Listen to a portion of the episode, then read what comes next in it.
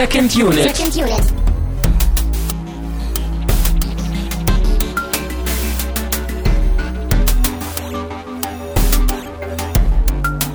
Herzlich willkommen zu einer neuen Ausgabe von Second Unit. Mein Name ist Christian Steiner, ich habe bei mir Termine Mut Uhu. und Raphael. Hallo.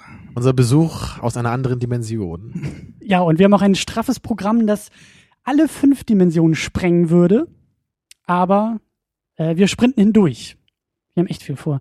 Ähm, Ja, erstmal noch kurz, also Raphael war ja schon mal ein paar Ja. Mal hier, ne? There Will Be Blood haben wir geguckt und das Aronofsky Double Feature. Genau. Genau, wir kennen uns schon seit der fünften Klasse, glaube ich, ne? Ja, äh, hoffentlich haben wir das in den jeweiligen Folgen auch so gesagt, äh, nicht, dass da Ungereimtheiten auftreten.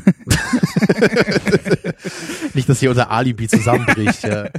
Ja, das doch, wird mit jeder Episode eine Klasse mehr. So schon- seit der schon- sechsten Klasse, genau. seit der siebten Klasse. Genau. Ja, auf jeden Fall. Ja. Äh, wir werden auch nachher noch ein wenig, äh, wenn wir dann beim Film angekommen sind, auf ähm, dein Christopher Nolan, deine Beziehung, dein Verhältnis zwischen dir und Christopher Nolan eingehen. Ja. Uhuhu. Ja, das Also bleib dran. Weiter geht's nach der nächsten Maus oder so. Mhm. Äh, genau, es gibt eine Ankündigung, denn ich werde am 22. November diesen Jahres in Berlin sein und mit euch dann hoffentlich im Sony Center im IMAX Kino nochmal Interstellar gucken. Kenn ich schon. Wie? Interstellar, habe ich Ach schon so. gesehen. Ja, aber auf großer, großer, großer Leinwand, riesengroßer Okay. Leinwand. Also großer Leinwand. Ja, Nolans Lieblingskino, ne? Die, die IMAX-Variante. Richtig, wobei wir, äh, also eine Uhrzeit steht noch nicht fest. Ich befürchte, dass wir den irgendwie im, äh, in der deutschen Synchro gucken müssen, aufgrund von Uhrzeiten. Aber IMAX. Ich bin gespannt darauf und ihr hoffentlich Hast du noch nie auch. gemacht, ne? Nee. IMAX? Nee. Ähm, gibt's nicht in Bremen ein IMAX-Kino? gibt es ja in der ich Waterfront. Ich weiß nicht, Tamino, du kennst die vielleicht. Das ehemalige Nee. Space Center. Oh, da in war Bremen, ich der mal, ja. grandiose Flop. Ja, ist jetzt Genau, das ein, hat, glaube ich, nur ein ein, halbes Jahr überlebt oder ein so, ne? IMAX-Kino, genau, ja. Aber immer noch, oder? Ja, Das gibt's noch. Und Ja, warst du da mal? ja da war ich mal. Ähm, ich meine, ich hab ja, ich, äh, Godzilla, war das eine IMAX? Äh, Der neue, oder? Ja. Den habe ich da auf jeden Fall gesehen. Ich weiß nicht, Oder ob, der, war das- ob der im IMAX-Format, aber der wird mit Sicherheit auch irgendwie da im IMAX-Kino gelaufen Ja, das sein. so sicherlich, aber ähm, ich kann es gerade nicht genau benennen, auf jeden Fall. Das Kino gibt es noch, so viel weiß ich. Sehr schön, sehr schön. Und äh, Berlin halt auch im Sony Center. Also äh, meldet euch, ihr findet bei uns auf der Seite secondunit-podcast.de ein kleines Bannerchen, wenn ihr das hier hört. Und äh, da werde ich das nochmal in schriftlicher Form ankündigen und dann äh, sagt mal Bescheid, ob das irgendwie für euch in Frage kommt, ob ihr dann auch in Berlin seid. Bannerchen. Hast du das gerade wirklich gesagt? Heißt es Bannerchen? Ist es die Verniedlichung von Also ich, ich, Banner? ich finde, das ist so ein bisschen so- sozusagen wie, wie, wie Monsterchen oder Ein so. Fuß? Bruce Bannerchen. Ja, wollte ich. Ach, damit. Wir hätten die Witze vorher aufteilen sollen. Ich meine, ein Banner ist doch irgendwas total Brachiales, oder? Also wieso willst du das denn so verniedlichen danach noch? Das macht keinen Sinn. Hm. What a Plothole. Ja. Gutes Stichwort. Ähm, weiter geht's im Programm. Wir sagen nämlich langsam Danke, nämlich Danke für eine DVD, die da vor dir liegt. Mhm, genau, was war das denn nochmal hier? Äh, irgendwas mit Crying Freeman oder so? Ein, ein. Tamino-Film, glaube ich. Ich habe da noch nie von gehört. Genau, Crying Freeman, der Sohn des Drachen. Ist ohne Film, der, der Jugendfreigabe. gerne um 1 Uhr in der Woche auf Kabel 1 läuft. Ja. Ach, einer dieser Filme ist Ja. das. Und du kennst den sogar, ja? Ich, ich kenne den, ja. Das ist unglaublich, auch- du kennst ist einfach alles. Lange, lange her, aber ich habe den auf jeden Fall schon gesehen. Ja. Und das sieht aus wie so ein, was ist denn das hier, so ein, so ein Schwertkampf-Kung-Fu-Film oder sowas irgendwie? ja, die Hauptrolle spielt auf jeden Fall ähm, da der Darsteller aus Der Pakt der Wölfe. Ich weiß nicht, habt ihr den Film gesehen? Nee. Ah, okay, gut, dann ist egal. Ja. Aber da bin ich mal auch der Unwissende, genau wie Christian hier. Wenn der große Filmgott Raphael da ist, ja. Gut, anyway. Aber ich bin gespannt drauf, ne? Und schön, dass wir mal wieder was bekommen haben. Vielen Ja. Dank dafür. Vielen Dank an, äh, ich glaube, Walter White war das ähm, an dieser Stelle. Dann machen wir weiter mit Danksagung. Ich hole tief Luft, denn es ist mal wieder Zeit für Flatterspenden. Wir sagen Danke an Anonym, Lord Spielmeister und Jacker zu Citizen 4, an Catastrophe, Anonym, Leuchti und Jacker zum Doc Special, Lord Spielmeister zu Brazil, Ah, äh, LSF 3 OG zu äh, Nightmare on Elm Street und letzte Woche GMS und Jacker zu Memento. Und an dieser Stelle können wir ja das Rätsel vielleicht auch auflösen. ja, das ist Absicht, was wir da gemacht haben. Eure die Podcatcher Episode sind ist kaputt. nicht kaputt. Richtig, ja. Ja. Wie, wie kann man denken, dass der Podcast kaputt ist? Ich meine, die Musik kam doch und dann, was? Hat der iTunes irgendwie die Datei verdreht? Spielt sie rückwärts ab? Das macht absolut. doch gar keinen Sinn. Traue nicht ihren Lügen, ja. Ja.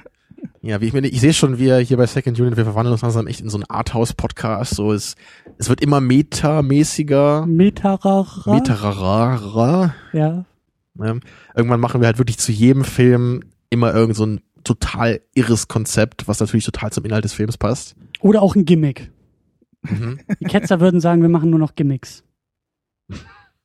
Und dann argumentieren wir natürlich, dass die, der einzige Existenzgrund des Podcasts natürlich Kunst. dieses quasi Gimmick sei.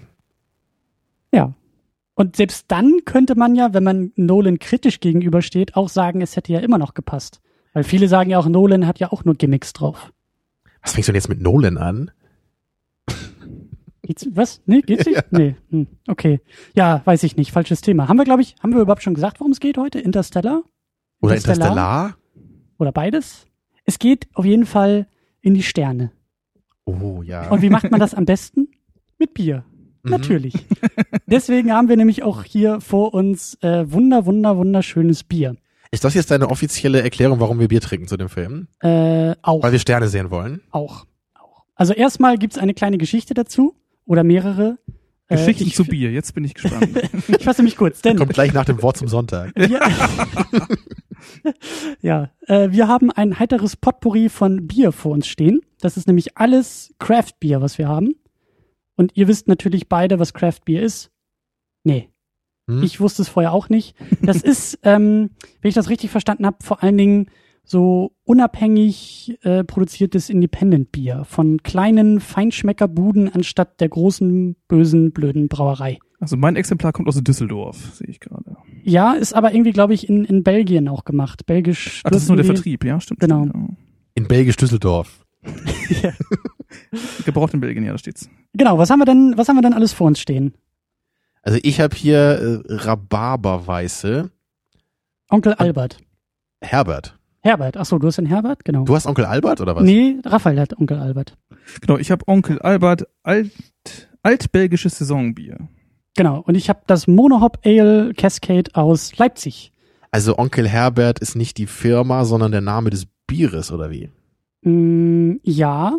Oder gibt's da mehrere Onkel? Muss, also, ja, Die mehrere Onkel aus Onkel auf Belgien. jeden Fall. Musst mal gucken. Ich, ich werde ich werde skeptisch. Der liebe Onkel aus Belgien, ja. Onkel Äh, GmbH steht hier. Aha, also Onkel ist die Firma und der Name dann ist die Sorte. Richtig? äh, ja? Fragezeichen? Hier steht Vertrieb Onkel GmbH. So, jetzt kommen Sie. Sehr schön. Wir haben das ganze Bier auf jeden Fall äh, von den Brewkammern bekommen. Brewkammer.com ist ein Online-Shop, wo man auch diese Biere bestellen kann. Oder neuerdings, und deswegen sind wir auch daran gekommen, äh, in Kiel in Geschäften kaufen kann. Tja, da kann man nur sagen, Bier. Bier, Bier, Bier, Bett, Bett, Bett. Das ist was anderes. Äh, an dieser Stelle vielen Dank an Lars, der uns das Ganze gestiftet hat äh, von den Brewkammern. Ich habe mir nämlich den Laden mal angeschaut. Ich war mal bei ihm im, äh, im Laden, bevor der aufgemacht hat. Ich glaube, je nachdem, wann ihr das jetzt so hört, so Mitte, Ende November dürfte der Laden auch richtig geöffnet haben. Äh, in Kiel in der Stiftstraße Nummer eins Aber du äh, kann man wurdest schon vorher reingelassen, ja? Und also das ist jetzt ungefähr die Und hast Hälfte auch von noch dem. kein Hausverbot erhalten. noch nicht. Hey, was machen Sie hier? oh Gott, scheiße. So, aber genug rumgelabert. Wir müssen die Biere natürlich auch probieren. Das äh, äh, probieren. ich gut. Verstehst Das du? verstehe ich nicht. Ach. So, Und weil wir uns hier nur einen rüber. Öffner leisten können, wird es jetzt ein wenig dauern. Das ist sogar, das hat sogar geklappt. Sehr Ich schön. bin, ich bin Jongleur, Christian. Natürlich kann ich so einen Öffner fangen. Naja, ich kann aber nicht werfen, deswegen hat mich das Ja, schon ein wenig das begeistert, dass das Darf, So, äh, ich jetzt darf ich dich kurz bitten? Ja, das wäre sehr zuvorkommt. Oh, oh, ob das geht. Das muss man gesehen haben. Ich wollte gerade sagen, schade, dass wir keinen Alle Videopodcast Achtung. haben. Es hat Achtung. funktioniert, ja. Was sind denn sonst so eure Hausbiere? Oder trinkt ihr Bier? Ich, ich trinke Bier, ja, gelegentlich. ja, ja. Gelegentlich, aber dann ordentlich? Oder? Ja, ähm, gelegentlich ordentliches Bier, ja. Also in Bremen greife ich dann häufig zum, zum Hakebeck. Das ist ein da im Bremer Raum geläufiges Bier. Aus der, auch aus der Becks Brauerei. Hm. Wollte ich gerade fragen. Ne? etwa- Becks kommt doch so aus Bremen, schmeckt oder? Das, ja, genau. Becks kommt aus Bremen und aus, aus äh, Pittsburgh, glaube ich. Oh. Was? Pittsburgh? Ja. Also es wird in Bremen und in Pittsburgh gebraut. Ah, guck an. Nur in den erlesenen Städten, also. Ja. Ja. Und du, Ja. Tamino, bist sonst ja eigentlich nicht so der Bier. genau, ich hab's ja, wir haben ja schon ein paar Mal Bier getrunken. Ich mag ja, wenn dann eher so, so mal so dunkleres, sowieso irisches oder Köstritzer oder so. Oder halt wirklich so ein, so ein Mädchenbier, wie man gender inkorrekt sagt. Ne, so diese Fruchtbiere. Haben wir, du hast jetzt ja das Rhabarberbier Richtig, und das deswegen hab ich ja auch jetzt noch auch im so eine- Regal. Ach so, das, ach, Das, ist es ja gibt ja noch mehr für die nächsten Genau, deswegen Sendungen. Das ist noch nicht Das ist mir alles. natürlich das Beste hier gegeben, auf jeden Fall. Rhabarberbier, also das, äh, würde ich mal sagen, ver- versuchen wir mal, ne? Aber was, was genau habt ihr denn eigentlich für Sorten jetzt hier? Genau, ich hatte wie schon erwähnt das altbelgische Saisonbier. Also Und du, Christian? Äh, ich habe ein Pale Ale. Naturtrüb, Hopfen gestopft. Äh, ja, Ja, bin ich dann gespannt. schauen wir mal. Und will- willst du jetzt irgendwie die jetzt rumgeben oder trinken wir jetzt nur unsere eigene Sorte oder wie hast du dir das jetzt Also vorgestellt? ich hätte ja eigentlich auch gerne eure probiert, aber ich dachte, dass wir das so im Laufe der Sendung so nebenbei irgendwie nochmal machen. Wobei, das darf ja nicht zu lange stehen, so ein Bier. ne? Das, Naja, deswegen müssen wir uns ja beeilen bei der Diskussion. Bei mir ist schon die, die Hälfte äh, verdampft hier. Ja. ja, zum Wohl, würde Ja. ich mal Jo, sagen. Prost. Wohl sein. Also ich kann schon sagen, hier meins ist echt klasse. Natürlich muss man so eine fruchtige Note da drin mögen. Boah. Aber ich glaube, wenn man eine fruchtige Biernote mag, dann kann ich das nur empfehlen hier. Also ich kann auch sagen, Onkel Alberts Saison macht wenig falsch. Das ist Also ein bisschen süß am Ende, aber ist gut. ich bin auch kein, kein Bierexperte, aber hier steht tatsächlich drauf, äh, blumig und mit Zitrusaroma. Und das hat so einen leicht äh, zitronigen Nachgeschmack. Wow. Äh, sehr, sehr abgefahren. Ja, ich glaube, inzwischen werde ich auch neugierig. Da sollten wir wahrscheinlich dann doch in ein paar Minuten mal. Oh. Wir, wir, wir, wir Sehr das, erfrischend, sehr, sehr. mein Vorschlag ist, wir machen das so wie bei Alice im Wunderland. Weißt du, so Change Places. ja, und dann stehen wir alle auf, rennen hier rum und dann sitzen wir am anderen Platz. Achso, ich dachte eher Reise nach Jerusalem. Ich spiele das Intro nochmal ein und dann äh, Da kippt auch keine Flasche um, ja. richtig. ähm, ich bin geflasht, ich bin begeistert. Äh, Leipzig kann auch wunderbares Bier machen. Du bist Sehr, biergeistert, Christian. Nimmt man nämlich doch an. Ziehen wir das durch? Kriegen wir jetzt die ganze Sendung Bier? Nein, nein, nein. Wir machen das heute Bier Okay. ernst. Was haben wir nochmal geguckt heute? Ähm, Äh, Interstellar. Und Interstellar, du darfst den ja. Plot zusammenfassen und nicht an den Gast weitergeben. Verdammt. ja, also dazu kann man erstmal sagen, wir äh, versuchen erstmal spoilerfrei zu bleiben, so die ersten 20, 30 Minuten oder so zumindest. Und dann geht's ans Eingemachte. Deswegen will ich jetzt auch gar nicht so viel verraten vom Plot selber. Ganz grob kann man eben sagen, dass der Film in einer mehr oder weniger nahen Zukunft spielt, sich die Verhältnisse auf der Erde für die Menschen langsam verschlechtern und deswegen unser Hauptcharakter Cooper oder Coop genannt äh, an einer ähm, ja, wichtigen Mission für die Menschheit im Weltraum da teilnehmen muss. So um, und er, er trägt sozusagen das Schicksal der Menschheit auf seinen Schultern, was ich immer so liebe bei Filmen heutzutage. So das, ne, das, das Schicksal der gesamten Menschheit liegt in seiner Hand. Ja, wobei ich das hier gar nicht, gar nicht so schlimm finde. Ich meine, Also, formal gesehen irgendwie schon. Ne? sagen, sagen, sagen, sagen wir es mal so. Es geht ja auch um Matthew McConaughey. und- McConaughey, Bei ihm finde ich das okay. Ich habe eher ein Problem damit, wenn das so irgendwie 16-jährige Teenager sind, die auserwählt sind, um irgendwie Großes zu erreichen und irgendwelche Hunger Games zu gewinnen. ja, Und ja. Matthew McConaughey's Schultern sind also breit genug. Oh ja, ja. Das Ja. Tier. Das trifft es Ja. sehr, sehr gut, ja. Ich meine, man hätte das hier im Trailer auch so passenderweise so schneiden können, ne? So das, so das übliche, also wie bei Percy Jackson oder irgend so ein Quatsch, ne? Wo es dann immer darum geht, oh mein Gott, die ganze Welt ist in Gefahr. Ja. Aber so wurde es ja zum Glück nicht hier aufgezogen. Das stimmt, das stimmt. Ähm, ja, eins plus mit Sternchen, Herr Mut. Wie immer, sehr gut zusammengefasst, spoilerfrei. Und wir werden uns, glaube ich, dann auch im Spoiler-Part noch mehr damit auseinandersetzen, was da halt eben noch so passiert. Ähm, wir müssen aber ganz kurz nochmal durch die Liste der Beteiligten gehen. An erster Stelle, an wichtigster Stelle, der Grund, warum wir uns heute hier versammelt haben in dieser Gemeinde, äh, Christopher Nolan. Amen. Ja, äh, Christopher Nolan hat den Film gemacht und auch teilweise mitgeschrieben und äh, Seine Frau produziert, produziert, und oder er glaube ich auch und äh, das ist ein Christopher Nolan Film. kann man gelten lassen, glaube ich, als Christopher Nolan Film, ja. Ich würde Ja, auch sagen, damit kommen wir gut voran hier. Ja, Mhm. Ja, setzen wir dich mal auf den Pott, Raphael, Christopher Nolan und du. ja ihr habt sieht's ja schon aus? in der letzten Folge äh, zu Christopher Nolan Stellung beziehen können.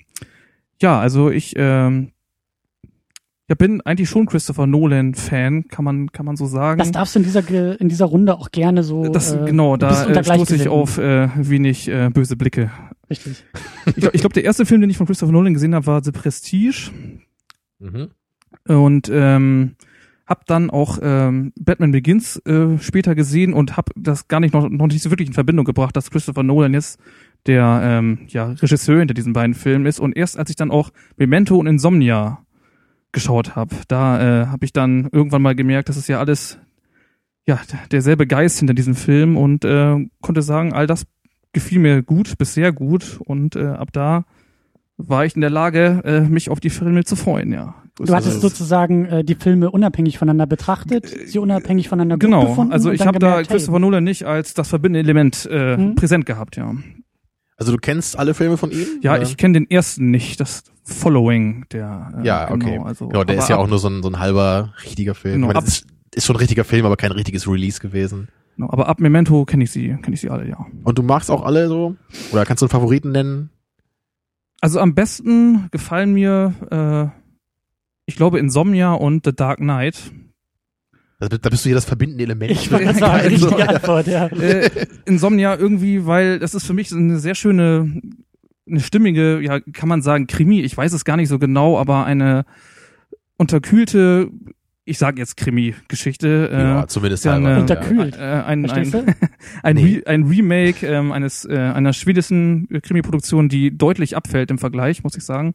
Finde ich auch und, schön, dass du das so äh, siehst. Ge- Geht mir nämlich auch so, ja. Raphael hat sich doch unsere alten Episoden angehört und weiß, was Hat er sich das jetzt alles aufgeschrieben, so, ne? Okay. Stichworte. Wie man hier uns Honig ums Maul schmieren kann. Ja. Genau, ich äh, mache bei Second Unit eine Hommage an Second Unit.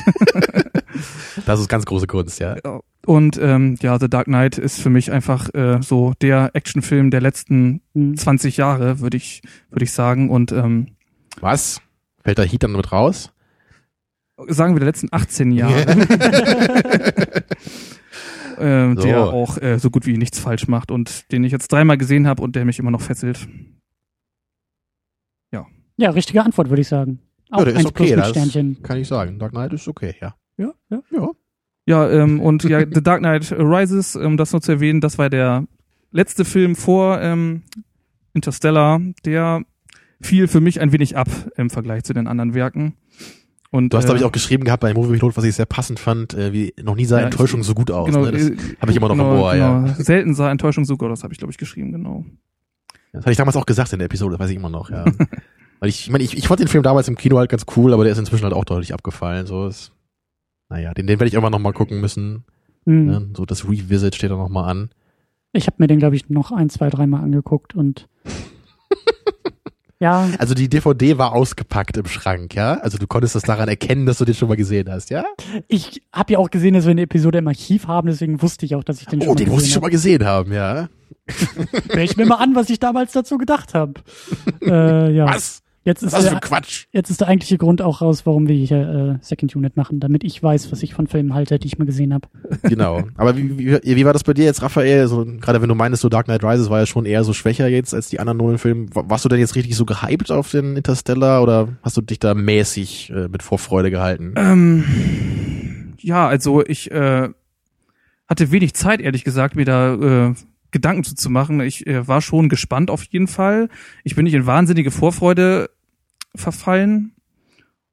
Ja, also ähm, ich habe den äh, den ersten Teaser habe ich gesehen, da war ich schon sehr angefixt. Der war ja sehr nichtssagend und man hat einfach nur Mhm. diese, ja, man hatte den Eindruck, es geht um Pioniergeist, dass es um Stimmt, um ja. den Weltraum ging, konnte man daraus sehen, dass man halt auch diese Rakete gesehen hat, die gestartet ist. Und ähm, da dachte ich Mhm. schon so, wow, ja, das äh, in Verbindung mit Christopher Nolan könnte natürlich super werden.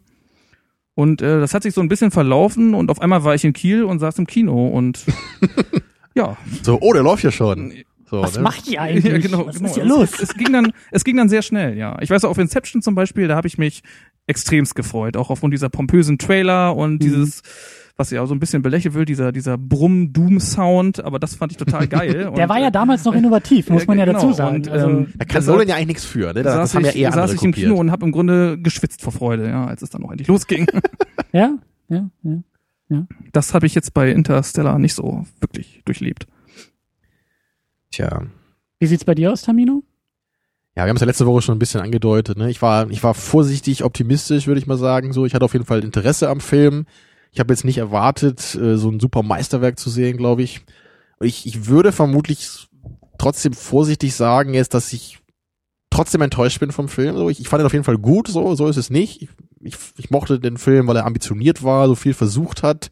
Und es gab auch eine Menge Sachen, die ich sehr gut fand im Film, aber es gab mindestens genauso viele Sachen, die ich relativ merkwürdig oder störend fand.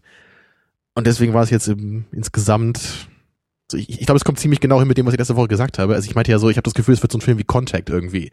Und ich finde echt so, der Film ist irgendwie so wie Contact für mich jetzt gewesen, so zumindest in der Rezeption. So manches gefällt mir sehr gut und manches gefällt mir irgendwie nicht so wirklich. Und am Ende kommt ein etwas äh, konfuses Gesamtbild raus. So. Lustigerweise habe ich, hab ich gelesen, dass irgendwie, ähm, also die Entstehungsgeschichte von Interstellar ist so ein bisschen komplizierter, weil es irgendwie wohl schon ein Drehbuch gab, irgendwie Anfang der 2000er, Mitte der 2000er, wo irgendwie zwischenzeitlich Steven Spielberg wohl irgendwie mit dabei sein sollte.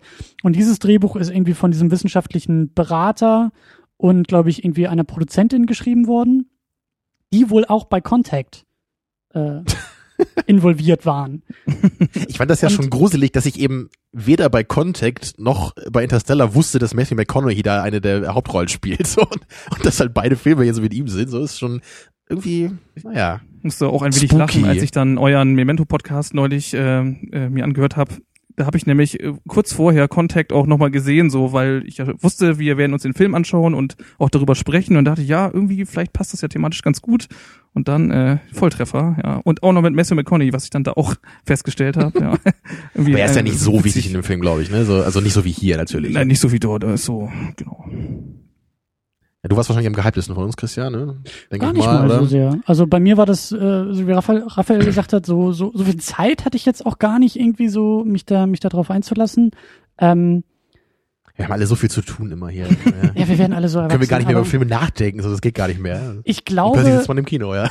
ich, ich glaube, dass ich, das, also jetzt, wir haben den Film gestern Abend gesehen und äh, den Abend später nehmen wir auf. Ich hatte jetzt auch ein bisschen Zeit, mich damit auseinanderzusetzen. Und meine erste Reaktion war irgendwie auch ein leichtes Gefühl von Enttäuschung oder von, von Überraschung, dass der Film irgendwie so ist, wie er ist. Und das ist, glaube ich, mein, mein größtes Problem in Anführungszeichen, dass ich, glaube ich, äh, auch mir irgendwie was anderes äh, drunter mhm. vorgestellt habe und, und aber eben noch nicht so ganz abschließend beurteilen kann, ob ich jetzt diese Überraschung, Überraschung gut finde oder nicht gut finde. Und hinzu kommt eben auch noch, dass ich eigentlich, wie man glaube ich auch in den letzten Monaten und Jahren vielleicht schon fast hier gehört hat, auch gar nicht mehr so sehr interessiert dran bin zu sagen, ist der Film jetzt gut, ist der Film schlecht, sondern ich eher interessiert bin, was dahinter steckt. Und das ist natürlich jetzt bei so einem Kinofilm, der irgendwie zweieinhalb Stunden lang geht, von Christopher Nolan ist, ein riesiges Bild- und Effektfeuerwerk ist, schwer nach einer Sichtung im Kino irgendwie den Finger drauf zu zeigen und zu sagen, darum geht's und das ist wichtig und das ist toll. So, das ist Aber das finde ich immer interessant, wenn du das so sagst, weil ich bei mir persönlich einfach sagen kann, das, das hängt für mich beides absolut miteinander zusammen. Weil wenn mich ein Film irgendwie nicht begeistern kann, dann interessiert mich auch nicht so sehr, was dahinter ist. So, ich meine, natürlich, es gibt dann so Beispiele, wo ich dann trotzdem auch gerne darüber nachdenke oder wie bei äh, hier There Will Be Blood zum Beispiel, ne, da haben wir ja auch äh, hier sehr dis ausführlich diskutiert und danach gefiel mir der Film auch ein bisschen besser als vorher. Oder Chinatown auch so, ne, das finde ich schon, das sind auch noch Filme, wo ich gerne drüber rede so und drüber nachdenke. Aber dennoch, ich meine, wenn ich jetzt wirklich mich mit so einem Film richtig befassen will, dann muss ich den, glaube ich, auch gerne mögen. Ich glaube ich glaub nicht, dass ich überhaupt noch mal Lust hätte, jetzt Interstellar zu gucken. Was jetzt auch wieder sehr negativ klingt. Also so, so bin ich dem Film jetzt wirklich nicht eingestellt. So, ich würde ihn auch empfehlen, so den sollte man sicherlich gucken. Der hat eine Menge zu bieten. Aber für mich habe ich irgendwie das Gefühl so, okay, ich habe ihn jetzt gesehen. Es war eine lange, aber gute Kinoerfahrung. Aber irgendwie habe ich so das Gefühl, ich, der Film hat mir alles jetzt gegeben und also der, hat, der hat für oh, mich nicht so wirklich viele Fragen, glaube ich, zurückgelassen überhaupt. Das, also für was mich, wahrscheinlich andere Leute anders sehen, aber ich finde es ganz gut, dass wir oder ihr beide auf jeden Fall versucht, das Wort Enttäuschung nicht direkt auszusprechen, eher zu vermeiden. Und so geht's mir auch. Ich äh, will nicht Enttäuschung sagen, da auch meine Erwartungshaltung jetzt nicht die war, dass ich jetzt Enttäuschung sagen müsste, aber ich war auch nicht zufrieden. Also so, so ein bisschen, soll ich es Missempfindungen nennen? Also hatte ja, ich schon ist, nach dem Verlassen des Kinos. Ja. Es ist so ein bisschen dieses klassische äh, Trennungsproblem. So, es liegt natürlich, es liegt natürlich nicht an dir, es liegt alles an mir oder nee, wie sagt man das so rum? Ne? Äh, dieses, ich weiß halt einfach ich nicht. Ich kenne das andersrum. ich weiß halt, ich weiß halt einfach nicht so tatsächlich es ist das mein Problem? Es liegt an dir. Ist das, ist das, ist das mein Problem? Habe ich was anderes erwartet? Wurde ich auch anders auf diesen Film vorbereitet? Wir haben irgendwie Vergleiche zu 2001 bekommen und Christopher Nolan ist Christopher Nolan. Da, unter Meisterwerk geht da gar nichts mehr. Ähm, liegt es tatsächlich an äußeren Umständen oder liegt es ja, am Film selbst? Ist der Film ne? Inwieweit ist man noch in der Lage, äh, die Meinung wirklich konkret zu bilden, im Grund, aufgrund der Tatsache, dass es Christopher Nolan ist und Ja. all das, was er so mitbringt. Ja. Aber wir Ich meine, drehen also- uns im Kreis. Ja, nur Freunde. ganz kurz noch. Ich, ich glaube, für mich, für mich geht's da so ein bisschen auch in die Richtung von Django Unchained wieder, so, weil ich da auch, ich glaube, wenn ich über den Film rede, dann komme ich wahrscheinlich fast so rüber, als würde ich den Film nicht mögen. Und das könnte vielleicht heute auch passieren, stellenweise. Aber einfach, trotzdem mag ich sowohl Django Unchained wie auch Interstellar. Nur es ist so, man erwartet eben von Tarantino oder Nolan dann doch noch ein bisschen mehr, denke ich so. Man erwartet so das perfekte, stimmige, völlig durchdachte Meisterwerk. Und das war Interstellar für mich eben nicht. Es war ein, ein ambitionierter Film, wie ich schon sagte, der viele coole Ideen hatte. Aber am Ende hatte ich nicht so das Gefühl, dass jetzt alles so perfekt zusammenkommt, so wie ich das eben bei Memento hab oder auch bei Dark Knight hab. So, das sind einfach Filme, die machen von vorne bis hinten einfach Sinn. So, Mhm. man denkt einfach danach so, hey, das war so perfekt gemacht alles, das hat so viel Spaß gemacht, das funktioniert alles. Und hier hat man eher so manche Aspekte, die man sehr cool findet, manche Aspekte, die man nicht so cool findet. Und es ist wirklich ein sehr, ja, Es ist nicht ganz so stimmig. würde man sagen. Ja, ne, es ist so. auch nicht ganz so stimmig wie, wie, wie, wie andere Filme. Das, ähm, ja. Aber lasst uns einmal, weil ich wollte eigentlich einen tollen Witz machen im Sinne von im Kreis drehen, lasst mal die Biere weitergeben. Oder habt ihr was dagegen? Ich muss noch einmal kurz, Moment. Alle ja, noch einmal letzten Schluck. reinspucken, jeder, also richtig? Einen letzten Schluck Bier. So, So, so äh? Memento-Style, ne? Wir spucken alle einmal ins Glas und dann gucken wir mal, wer dran denkt. Eieiei. So, nächste Runde. Ähm, aber wir können uns nebenbei noch weiter unterhalten. Ähm, beziehungsweise lese ich einfach mal weiter vor, wer noch dabei war. Wir haben, wie schon erwähnt, Christopher Nolan, äh, der auch mitgeschrieben hat, und Jonathan Nolan, sein Bruder, der auch mitgeschrieben hat. Dann haben wir in den wichtigsten Rollen, ohne zu viel zu spoilern, wir haben Matthew McConaughey als Cooper, wir haben Mackenzie, McConaughey. Sag Gihi. ich schneide nachher, ich mache das alles, äh, ja.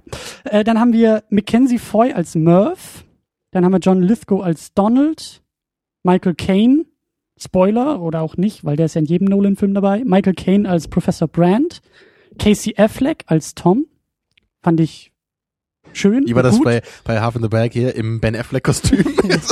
Mit Bart und Cap, so. Ja. Der, der Argo-Look. Genau, wie Argo, ja. Dann haben wir Jessica Chastain als erwachsene Murph. Hat mir genauso gut gefallen eigentlich wie die Junge. Also Murph ist die Tochter von, von Coop, ne? Also von, Auch von spannend, dass die alle keine Nachnamen haben. Äh, Anne Hathaway ist dabei als Brand und Topper Grace als Getty. Topper Grace, der irgendwie, äh, weiß ich nicht, der ist doch irgendwie mal komplett aus Hollywood rausgefallen. Ich habe den hat- Namen noch nie gehört. Wer ist das? Der hat bei Spider-Man 3 Venom gespielt. Und Ei, ich ei, bleibe ei, bei meiner ja. Frage. jetzt kommt aber, jetzt kommt der Knaller. Topper Grace hat wohl ein Fan-Cut von Star Wars Episode 1 gemacht. Ein, ein Recut, der irgendwie ziemlich gut sein soll. Der irgendwie Okay. durch äh, das Netz schwirrt, aber ich weiß auch nicht wo und ich weiß auch nicht, wie man da hingegangen kommt. Und, und wer war ja jetzt in dem Film hier? Er war äh, später der äh, Typ, den ähm, Jessica Chastain geküsst hat. Er war dieser Doktor, Arzt. Okay. Ja, ich habe eine dunkle Erinnerung. Aber er weiß nicht so viel im Film drin, ne? Also, wie die wenigsten, aber äh, ich fand ich finde es halt spannend, dass, dass, dass er überhaupt da auftaucht. Also äh, könnte nämlich sein, dass da vielleicht irgendwie so ein kleines Comeback irgendwie geplant ist. Aber grundsätzlich finde ich ein ziemlich guter Cast. Mir hat er sehr, sehr gut ja, gefallen. also vor allem eben Matthew McConaughey, glaube ich.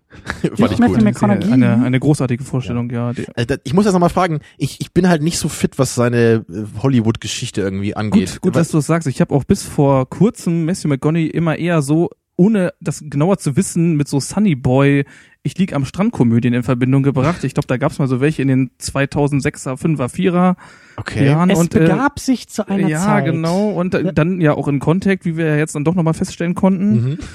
Und dann ist ja, ich glaube, das war im letzten Jahr, ist der Film Dallas Buyers Club in die Kinos gekommen, wo er also super, super gespielt hat, wo er sich auch vorher irgendwie 30 Kilo runterhungern musste, um die Rolle wirklich aus, Genau, ausfüllen zu können. Das war jetzt ja irgendwie dann so seine Wiedergeburt der Karriere oder so? weiß ich nicht, ob man das so sagen kann, aber es war der, äh, ähm, ich glaube, der Film, der aus ihm einen ja, respektableren, in der öffentlichen Wahrnehmung respektableren Schauspieler gemacht hat. Und natürlich ich, die äh, grandiose Serie True Detective. Äh, Tamino kennt sie, glaube ich, noch nicht.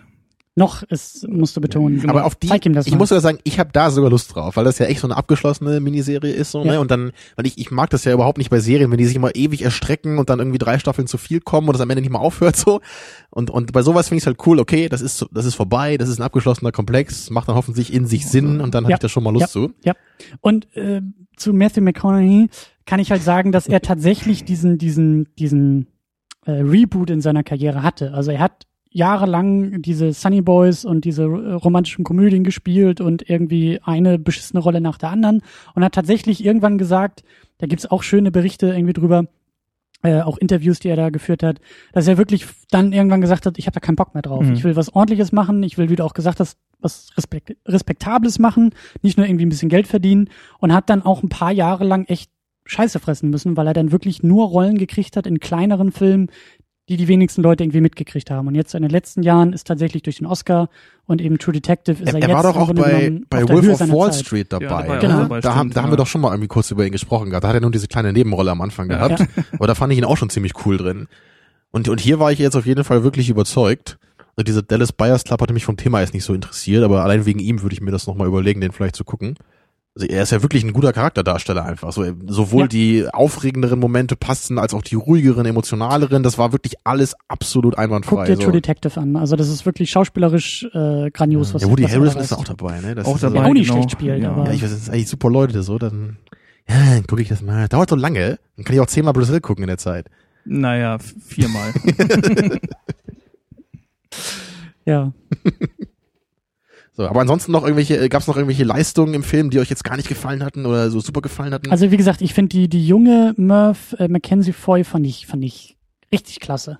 das muss ich nämlich auch sagen, weil ich, Kinder ja, sind wir haben ja, glaube ich, alle bisschen gestern schwierig. Abend nochmal den Half in the Bag Review geguckt zum Film und da, da hatten sie, glaube ich, gesagt, dass sie die nicht so gut fanden. Ja, ich das kann war da jetzt, die Kritik an den, an den Kinderdarstellern jetzt auch nicht so bestätigen. Mir wird das oder war das in einem anderen Review, was wir gesehen hatten? In irgendeinem Es Review, wurde auf jeden Review, Review was ich gesehen hatte gestern, ich glaube, das war von Your Movie Sucks oder so bei, bei YouTube, den ich auch sehr gerne mag. Ich glaube, er meinte, dass er dem, diese, diese, diese Kinderdarstellerin nicht so gut fand. Und das hat mich sehr gewundert, weil ich die auch sehr, sehr gut fand. Also ich fand sie sehr glaubwürdig. Ich hatte nie irgendwie das Gefühl, was ja öfter mal ist bei Kinderdarstellern, dass das irgendwie ein bisschen cheesy rüberkommt oder was. Und vor allen Dingen neben Matthew McConaughey Eben, zu ja. spielen und auch beide Zu bestehen, in, ja. ja Und, auch in ja. emotionalen Momenten zu bestehen. Also Ja, also gerade so diese ganze Familie, die fand ich sehr gut eingeführt am Anfang des Films. So, das, ich fand, die waren alle gut. Man hatte ein schönes Gefühl auch, äh, auch für die ganze Dynamik bekommen, so zwischen denen. ja. So, man ja auch gerade so Bruder und Schwester, die necken sich halt so ein bisschen. Aber dann einmal ist, gab es ja diesen einen Sturm dann und dann nimmt er sie ja dann auch so unter seine Jacke und beschützt sie so ein bisschen, was ich halt auch schön fand. So, das, war jetzt halt auch nicht so explizit dann, aber man, man, man versteht halt schon, okay, die, die sind sich halt schon wichtig halt, ne? Auch wenn die sie halt immer so ein bisschen rumnecken, so wie das halt Geschwister so machen. Ja. Ja, also deswegen kann ich auf jeden Fall auch sagen, der, der ganze Drama-Aspekt des Films, also gerade so das erste Drittel, wo es auch noch sehr stark um diese Familie geht, das hat mir wirklich gut gefallen. So, ich glaube, meine Probleme, die fingen eher, eher später an, dann, wenn es dann mehr Science-Fiction-niger wurde. Würdest du das auch so sagen? Oder? Nee. Weil, weil ich glaube, manche sagen ja eben, was ich jetzt auch gehört habe, dass, dass viele eher das Drama hier schwächer fanden, oder aber, aber eben diese, diese größeren Themen, die später wichtiger wurden, dass die besser funktioniert haben. Und für mich war es, glaube ich, eher andersrum. Hm. Ich möchte nicht schon mit dem Problem anfangen. Deswegen schiebe ich das ein Sind wir da schon zu, zu sehr in einem äh, auch gerne auch nochmal auf den Cast äh, zurückkommen. Also Michael Caine, wie ja schon erwähnt, ein äh, Darsteller, der in so, in so ziemlich jedem Christopher Nolan-Film der letzten Jahre einen Auftritt gefunden hat. Und der hat mir hier nicht so gut gefallen. Also ich fand ihn sehr, sehr klasse in The Prestige ja, und auf jeden auch Fall. gut ja. in den ersten beiden Filmen der Batman-Trilogie und auch in Inception immer noch äh, erwähnenswert. Dann bei äh, The Dark Knight Rises ging es schon so weit, dass auch da äh, er quasi ein wenig aus der Rolle gefallen ist. Und hier Ja. bei äh, dem Interstellar fand ich äh, Michael Caine irgendwie, da war ich auch ein wenig enttäuscht. Also denn das kann er besser. Aber Also meinst du jetzt seine schauspielerische Leistung oder eher so seine ich fand, Funktion er, es, im es wirkte, Film? Es wirkte alles etwas unmotiviert, hatte ich das Gefühl. Also es kam unmotiviert bei mir an und äh, gut, er kann nichts dafür, dass seine Rolle äh, nun mal den Platz hatte, den sie hatte. Aber gut, Also es war jetzt so routiniert da, oder? ja, genau. Hm. Ja, ich, es ist mir jetzt glaube ich nicht so deutlich aufgefallen, weil er jetzt nicht so die größte Rolle hatte. Aber das war jetzt auch keine Performance, die mir jetzt hier besonders im Gedächtnis geblieben ist, obwohl ich ihn eben auch klasse finde. Also gerade bei, ähm, bei Children of Man zum Beispiel, da spielt er so diesen alten Hippie-Charakter, was dann Ja, auch, auch mal eine ganz andere Rolle ist, wo er auch super drin war. Ja. Ja, aber also ich, ich kann also für mich sagen, ich fand jetzt niemanden schlecht. Auch so Anne Hathaway, die ja auch mal gerne so kritisiert wird, ne, so runtergemacht wird irgendwie für ihre äh, was ich, Overacting oder keine Ahnung, ich weiß nicht. Ich fand sie ja auch ganz gut. Ja, ging mir eh nicht. Also ähm, Ihre gutes Grundlevel und dann darüber eben manche. Schicke Frisur hatte Spitzen. sie auf jeden Fall. Ich weiß gar nicht mehr, wie sie in Dark Knight Rises aussah. Hat sie da lange Haare gehabt? Ja. Wie gut Ja. ich mich an den Film noch erinnern kann, ja. Aber lasst uns jetzt wirklich einsteigen. Ich möchte nämlich vor allen Dingen die ganze Diskussion ein wenig ähm, positiver beginnen. Ich will nicht schon gleich irgendwie so draufhauen. Ich will erstmal ein bisschen, ein bisschen. Willst du jetzt den Spoiler-Part abschließen oder? Nein, ich möchte nämlich erstmal Okay. noch ein paar äh, spoilerfreie, positive Eindrücke äh, Ja, stimmt, äußern. das sollten wir machen, ja. Und zwar äh, an allererster Stelle finde ich, sieht der Film unglaublich gut aus. Ist gerade die Momente im Weltall, die, die sind sehr, sehr bildgewaltig, sehr, sehr schön eingefangen, sehr, sehr Ja, schön gemacht. Das ist auf jeden Fall auch ein Grund, warum der 2001-Aspekt immer mal wieder so betont wird, ne? So dieser, glaub, dieser Vergleich, auch ne? noch- ja. Inwieweit man das machen soll, darüber reden wir nachher noch im Detail. Aber auf jeden Fall gibt's in optischer Hinsicht ganz klar äh, Anspielungen und Ähnlichkeiten der Filme. Also das ist, das ist ganz klar. Aber auch unabhängig davon. Ich meine, es ist bekannt, dass Ja. mir 2001 sehr gut gefällt und dir nicht ganz so gut. Aber unabhängig davon, finde ich, sieht er wirklich schön aus. Und da kommt schon das kleine Nitpicking vielleicht durch. Es hätten für mich auch ein bisschen ruhigere Momente noch sein können. Ich hätte ein bisschen mehr Ruhe im Weltall irgendwie gut gefunden. Also Ruhe in den Bildern, ein bisschen das alles mehr wirken zu lassen. die, die, die Formulierung finde ich cool. So, ich, ich sehe gerade so, so, ein, so eine Raumstation, da steht dann so ein Schild, also mehr Ruhe bitte, wir sind im Genau, Weltall. so für, für mehr Ruhe im Weltraum. So, es ist eigentlich ziemlich ruhig im Weltraum, ne? Aber, Ja, aber du weißt, was ich meine. ja, Ähm, aber ich, ich gebe dir da genau recht. Ich hätte manchmal auch so, ich hätte gerne einfach ein paar Sekunden mehr Zeit gehabt, diese beeindruckenden Bilder so auf mich wirken zu lassen. und da äh, passt nämlich der Vergleich zu 2001 nicht. Genau das, ja. Es, es muss ja auch nicht gleich irgendwie die siebenminütige Szene sein, wo ein Raumschiff in Zeitlupe von einem Bildrand zum anderen fliegt. So, das kann man vielleicht machen, muss man nicht machen. Aber so, so ein bisschen mehr wäre hier vielleicht schöner gewesen. So, weil die Bilder einfach wirklich so toll aussehen. So, die, die, da kann man ruhig noch irgendwie ein paar Minuten mehr einfach nur diese Bilder zeigen. Die, Gelegenheit gehabt, sich noch ein bisschen umzuschauen, ja, das, das stimmt. Ach, bleiben Sie doch noch. Ja. Vielleicht ist das ja im IMAX-Kino anders. Vielleicht ist da ja der Film irgendwie auf halber Geschwindigkeit und man kann sich dann auf der großen Leinwand viel besser umgucken. Da gibt's dann so ein paar Loops von Szenen, die dann immer wieder gezeigt werden, einfach weil es Genau. so hübsch aussieht. ja, Bin ich mir sicher, ja. Ganz, ganz sicher. Äh, ja, wie ist es mit dir, Raphael? Hast, hast du noch positive Aspekte, die dir einfallen? Also den, den super Look kann ich nur bestätigen. Also viele Szenen waren wirklich wunderschön. Mir haben auch äh, gut gefallen die ähm, Kameraperspektiven auf äh, sich bewegenden äh, ja, Vehikeln. Also Mhm. immer dieses fest installierte und man hat halt ähm, Diese Dolly-Shots ja, man, meinst du, ja ne? genau, man hat einfach äh, sehr gut Dolly- erkennen können, äh, Dolly-Shots? es, es werden Dolly Dinge, Shots ist was anderes. Dinge zurückgelassen. Oder was genau meinst du Und, jetzt? Na, die eine Szene, wo äh, ein äh, Fahr wo er im Fahrzeug fährt, der Cooper und äh, Ach sich, so, okay, ja. also irgendwie, ja, ich fand das. Äh, Ach so, wo das, er sozusagen in den Horizont. ja, nee, wo, wo das, oder- oder wie? wo die Kamera an seinem Fahrzeug installiert ist und Ah, der Blick nach hinten ermöglicht wird und ähm, okay, ja. passend dazu auch dieses äh, ja auch äh, glaubwürdig dargestellte Ver die Verlustsituation seiner Familie, weil der ja fährt, er fährt weg und äh, das Mhm. äh, ja irgendwie ja die das, das Entfernen war sehr gut dargestellt in vieler, vielen Szenen. Ich merke schon, Mhm. wir haben, glaube ich, echt Probleme, äh, ohne zu spoilern, Ja, ja. hier, hier richtig, Es, richtig ähm, uns die Hände schmutzig zu machen. Den, den richtigen Ton zu treffen Ja. ist nicht so leicht. Nee. Ähm, ja, ich weiß nicht. Es, es ist auch fraglich, wie viele Leute sich irgendwie äh, den Film noch nicht angesehen haben. Genau, und wir müssen das es auch nicht mehr allzu lange machen hier so, Ja. aber Ich finde Bierwechsel. schon wieder. Das äh, macht es nicht leichter, spoilerfrei zu bleiben. Aber dann kann man noch mal überlegen, ähm, ob uns noch was einfällt, Also was ich, spoilerfrei wäre. also ich kann halt, wie gesagt, sagen, ich, ich fand wirklich das Drama irgendwie besser und glaubwürdiger als die meisten Science-Fiction-Aspekte. Und ich, ich bin mir sicher, dass ich da ziemlich alleine mitstehe, weil das kam mir bis jetzt nicht so vor, dass die meisten Leute das gesagt haben. Und ja, das ist das Rhabarber. Also das Rhabarberbier, das ist ein Tamino-Bier, ja. Das, äh, Mhm. Ja. Also von der äh, vom Design äh, gefällt mir dieses Monohop Ale am besten. Das hat so- probier mal, das ist echt, äh, das Also geschmacklich bin ich auch beim Rhabarber natürlich, aber das war von vornherein Das- klar. Das Etikett erinnert mich irgendwie an American Psycho, hier so Eierschalen, weiß. ja, es ist schick. Ja, super. Und es schmeckt auch Ähm, gut, ja, tats also, tatsächlich.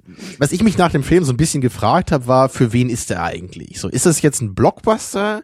Oder ist das jetzt wirklich irgend so ein sehr abstrakter, intellektuellerer Film? Und irgendwie ist es schon beides, würde ich sagen. Und ich weiß deswegen nicht so ganz, was ich mit dieser Gesamtpackung anfangen soll. Also ich habe ich hab einen Tweet in Erinnerung, den ich gelesen habe im Vorfeld, ähm, der sinngemäß übersetzt hieß, äh, zu schlau für dumme Leute und zu dumm für schlaue Leute. Das wollte ich sagen, so ungefähr, ja. Also die, dieses Gefühl hatte ich zumindest. Ich weiß nicht, ob ich es wirklich so hart formulieren würde, aber ich hatte irgendwie bei anderen Filmen wie, wie äh, Transcendence wollte ich sagen. Nee, das meine ich nicht. Inception meine ich. da hatte ich irgendwie eher das Gefühl, das war zwar auch irgendwie ein High-Concept-Film, aber der war Mhm. sehr zugänglich verpackt. Das war, das war jetzt kein intelligent, na, doch schon, das war ein intelligenter Film, aber das war kein Film, so, also du sagst ja immer so schön, man muss für den Film aufmerksam sein, ne? man muss dem Film eben wirklich, man muss da aufpassen, was da passiert, aber das ist kein Film, den man jetzt fünfmal sehen muss, um ihn zu verstehen, so, das ist was anderes, so, so funktioniert Inception nicht. So, und, und hier weiß ich eben nicht so richtig, ob man, also ob ich so sagen würde, dass das, äh, das Intelligente in Anführungsstrichen und das Blockbusterhaftige so elegant äh, ineinander verwoben sind. Ich konnte meistens irgendwie eher sagen, so, okay, jetzt sind wir im Blockbuster-Bereich, jetzt sind wir in einem anderen Bereich. Und das hat mich ein bisschen gestört. So, ich wollte eigentlich eher eins von beiden haben dann. So, und deswegen war ich mit der Mischung irgendwie nicht so ganz zufrieden am Ende. Man, man muss ja auch dazu sagen, dass Nolan durchaus aus seiner Comfortzone ein bisschen rauskam mit diesem Film. Eben weil er relativ stark auf ein, ein, ein Familiendrama setzt, auf Charaktere, auf Beziehungen, auf das menschliche Miteinander, was sonst für viele ja nicht unbedingt ein Aspekt seiner Filme war. Das hatten wir auch schon erwähnt, dass seine Ja. Film, sein Film wird ja nachgesagt, dass die irgendwie kalt sind und äh, verkopft sind und dass das Herz da nicht so Sehr durchkommt. distanziert auch, Ja. ja, genau. Und hier äh, wird geht er, wagt er den näheren Blick auch auf die emotionalen Dinge. Ja, und er versucht hier eben diese Themen, diese größeren Themen dadurch auch rüberzubringen. Ja, und ich finde auch, dass er da, dass er da manchmal scheitert oder übers Ziel hinausschießt oder das Ganze vielleicht nicht so gut äh, ineinander verweben kann. Also das, wie gesagt, auch nochmal zur Entstehungsgeschichte, ne? Diese Geschichte irgendwie, es gab wohl zwei Drehbücher. Es gab wohl irgendwie einmal dieses Drehbuch, was sein Bruder geschrieben hat und eher von, von äh, Steven Spielberg irgendwie lange hätte verfilmt werden sollen. Was wahrscheinlich eher so auf diese menschliche Familiengeschichte eingeht. Und dann hat Nolan, Christopher Nolan selber, als er denn dazu kam, auch nochmal ein Drehbuch geschrieben und sozusagen äh, beides kombiniert. Und vielleicht ist das tatsächlich auch der Grund, warum so diese zwei Ja. Hauptthemen auch so unausgeglichen irgendwie in diesem Film vorkommen. Genau, vielleicht ist es immer so wechselseitig eine Szene aus dem Drehbuch, eine Szene aus dem müsste man, Drehbuch. Also jede zweite müsste man Seite- natürlich äh, wissen, inwieweit äh, da eine Steven Spielberg-Variante noch berücksichtigt wurde, denn der ist natürlich eher der Regisseur für die für das sentimentale Moment, würde ich sagen. Ursprünglich sollte da, glaube ich, ein Hai mit äh, Hut und Peitsche durchs Weltall fliegen. Ja, den Eindruck konnte man fast gewinnen. Ja, ähm, genau, eine Sache, die ich auch noch ansprechen möchte, bevor wir wirklich ans Eingemachte gehen, ähm, auf vielen Ebenen, also äh, es gibt einen Vergleich zu 2001, das, den gab es vorher schon, den finde ich äh, auch gerechtfertigt und da möchte ich gleich auch noch ein bisschen drauf eingehen, wenn wir spoilern können. Aber die Frage ist vielleicht auch, äh, wie sehr wir den Film mit Gravity vergleichen können und dürfen. Und auch da finde ich, auf, auf verschiedenen Ebenen passt das eigentlich relativ gut. Ich meine, klar, Science Fiction und irgendwas im Weltall und so, Irgendwas im Weltraum, ja. ja. Aber Der Untertitel ähm, von Interstellar. du weißt, was ich meine. Also Ja, ja. Der Vergleich ist mir natürlich auch aufgefallen, obwohl natürlich da, das ist halt auch, das sind auch zwei Filme, die was völlig anderes machen wollen, natürlich. Ne? Aber die haben beide zumindest eine einprägsame Audiovisualität, so das, das verbindet sie natürlich irgendwie.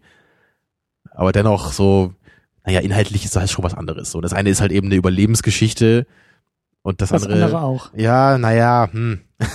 Ich meine, wenn man es halt so weit sehen will, Für mich, für mich lassen sich die beiden Filme so gut vergleichen, weil Gravity ähnlich ähm, unausgeglichen ist. Ähm, beide Filme zeichnen sich in meinen Augen dadurch aus, dass äh, durchaus eine, eine, eine Diskrepanz zwischen Stärken und Schwächen da ist. Ein Gefälle. Ich meine, gut, dann kann ich ihn auch mit Looper vergleichen, so. ja, Ähm, wenn, wenn, wenn, ja, wenn das aber das- so ist. Das will ich aber nicht. Das war eine ironische Bemerkung von mir. Okay. Also ich Aber- möchte jetzt, um mich schon mal präventiv vor dem Shitstorm zu schützen, das hat Christian gesagt, dieses äh, Gravity-Vergleichsding. Ich möchte mich da ausklammern. Ich, für mich ist der Vergleich sowieso äh, nicht zu ziehen, denn ich habe Gravity nie gesehen und mir wurde von jemandem, dessen Filmgeschmack und Filmkenntnis ich auch sehr schätze, gesagt, äh, du hast nicht mehr die Chance, den im Kino zu gucken, dann lass es doch einfach und äh, ja, das habe ich auch getan. Ja, ja, ich meine, abseits von dieser ganzen 3D-Geschichte und so, aber ich finde schon, dass, dass beide Filme, also das war eben mein Takeaway von, von Gravity, wir haben ja damals auch auf die Fresse gekriegt, aber er ist halt, Gravity ist halt inhaltlich weniger stark als audiovisuell und in meinen Augen ist Interstellar ähm, in der Science-Fiction-Komponente besser als in der persönlichen Familiengeschichte. Und in beiden Filmen Ja. sehe ich halt ein Qualitätsgefälle und das, das ist, das mag ich instinktiv erstmal auch nicht. Ich meine, mir gefällt der Vergleich halt nicht so, weil Inception, wie gesagt, ich sag mal falsche Film heute, weil Gravity einfach nicht so viel Inhalt hat. So der Gravity will halt eine eine einzige Geschichte von einem Menschen erzählen, so Mhm. wie die halt überlebt in diesem Szenario. Da geht's halt nicht um die ganze Menschheit oder ne, das ist nicht irgendwie, sie ist nicht repräsentativ für eine ganze Gesellschaftsschicht oder keine Ahnung, irgendwie sowas. Mhm. Und das ist halt hier für mich schon ein bisschen anders. So, so, so eine Dimension hat man ja definitiv im Film. So, da geht's ja nicht nur um diese eine Familie und den einen Familienvater. Also das, Ich meinte Ne- jetzt auch gar nicht so sehr inhaltlich, sondern eher die Wirkung, die ich vergleiche. Oder die für mich vergleichbar ist. Ja, vielleicht sehe ich den vielleicht einfach auch nicht so, weil mir halt bei Gravity die, die, der Drama-Aspekt überhaupt nicht gefallen hat und den ich halt echt lachhaft schlecht fand und der mir hier eben schon ganz gut gefallen hat. Also gerade Das meine so ich auch nicht. Ich meine einfach Films, nur ja. dieses Unausgeglichene dabei. Also wir haben ja, wir haben ja beide auch gesagt, Gravity ist audiovisuell stark, auch in 2D und auch äh, ohne irgendwelche 3D äh, super tollen Effekte. Der sieht einfach gut aus und der macht viel mit der Form, aber inhaltlich macht er nicht so Ich, viel. ich kenne halt irgendwie hunderte Filme, die unausgeglichen sind, deswegen will ich den ja nicht alle mit Interstellar vergleichen. Okay. Aber äh, wir haben jetzt unseren Punkt klar gemacht, ja.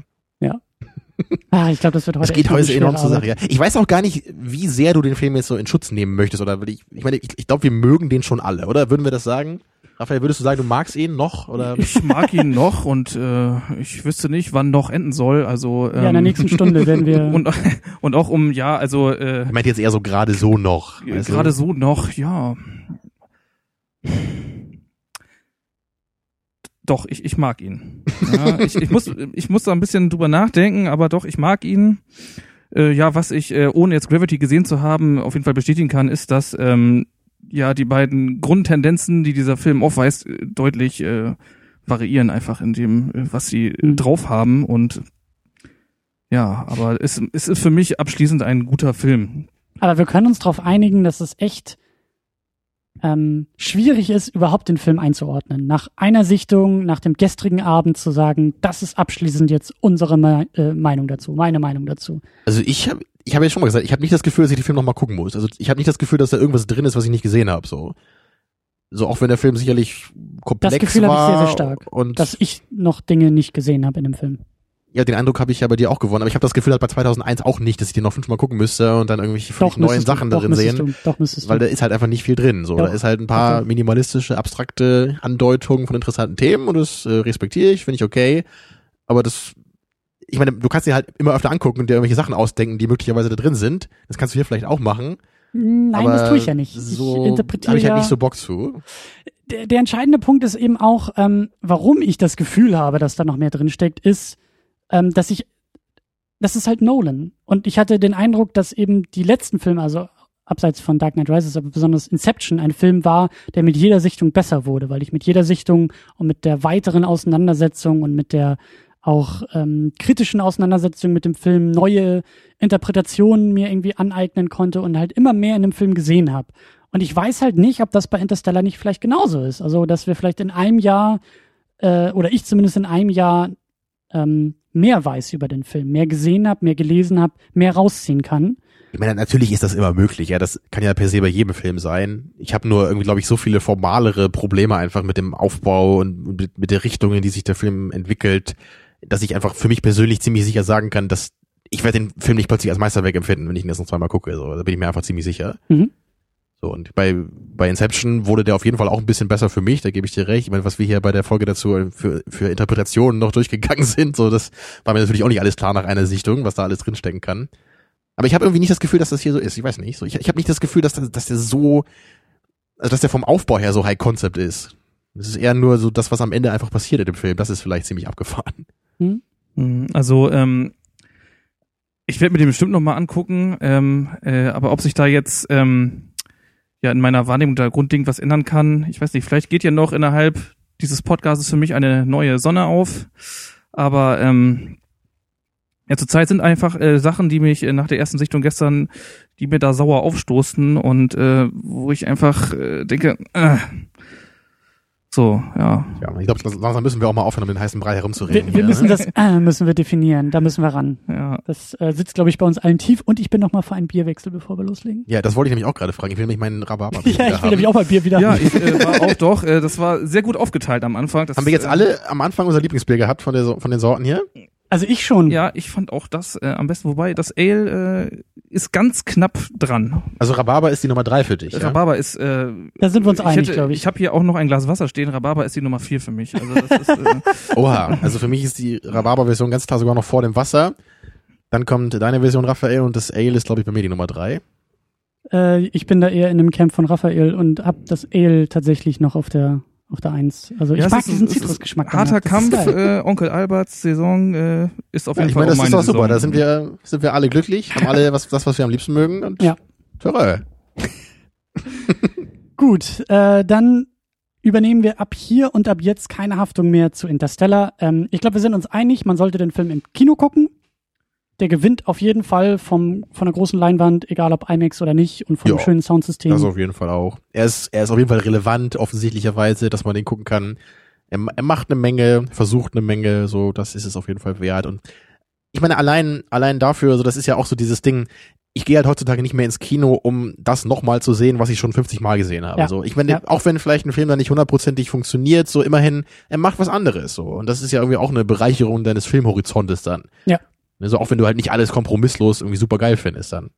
Ne, So immerhin das.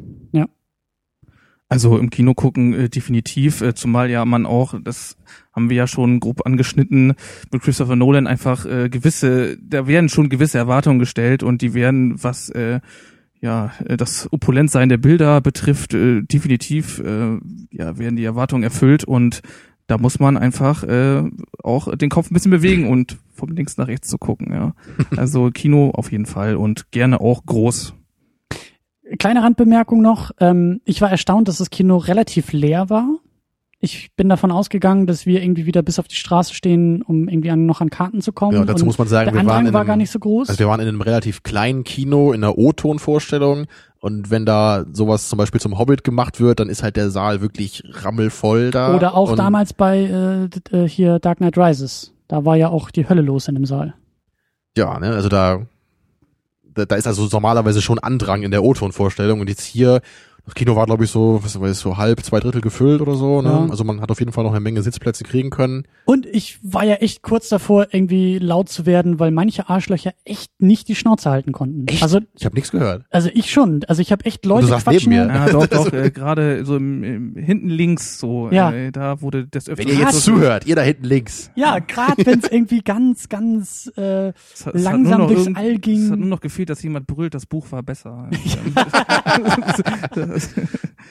ja. Nee, ich wollte mal schon rufen, langweilig! uh. ja.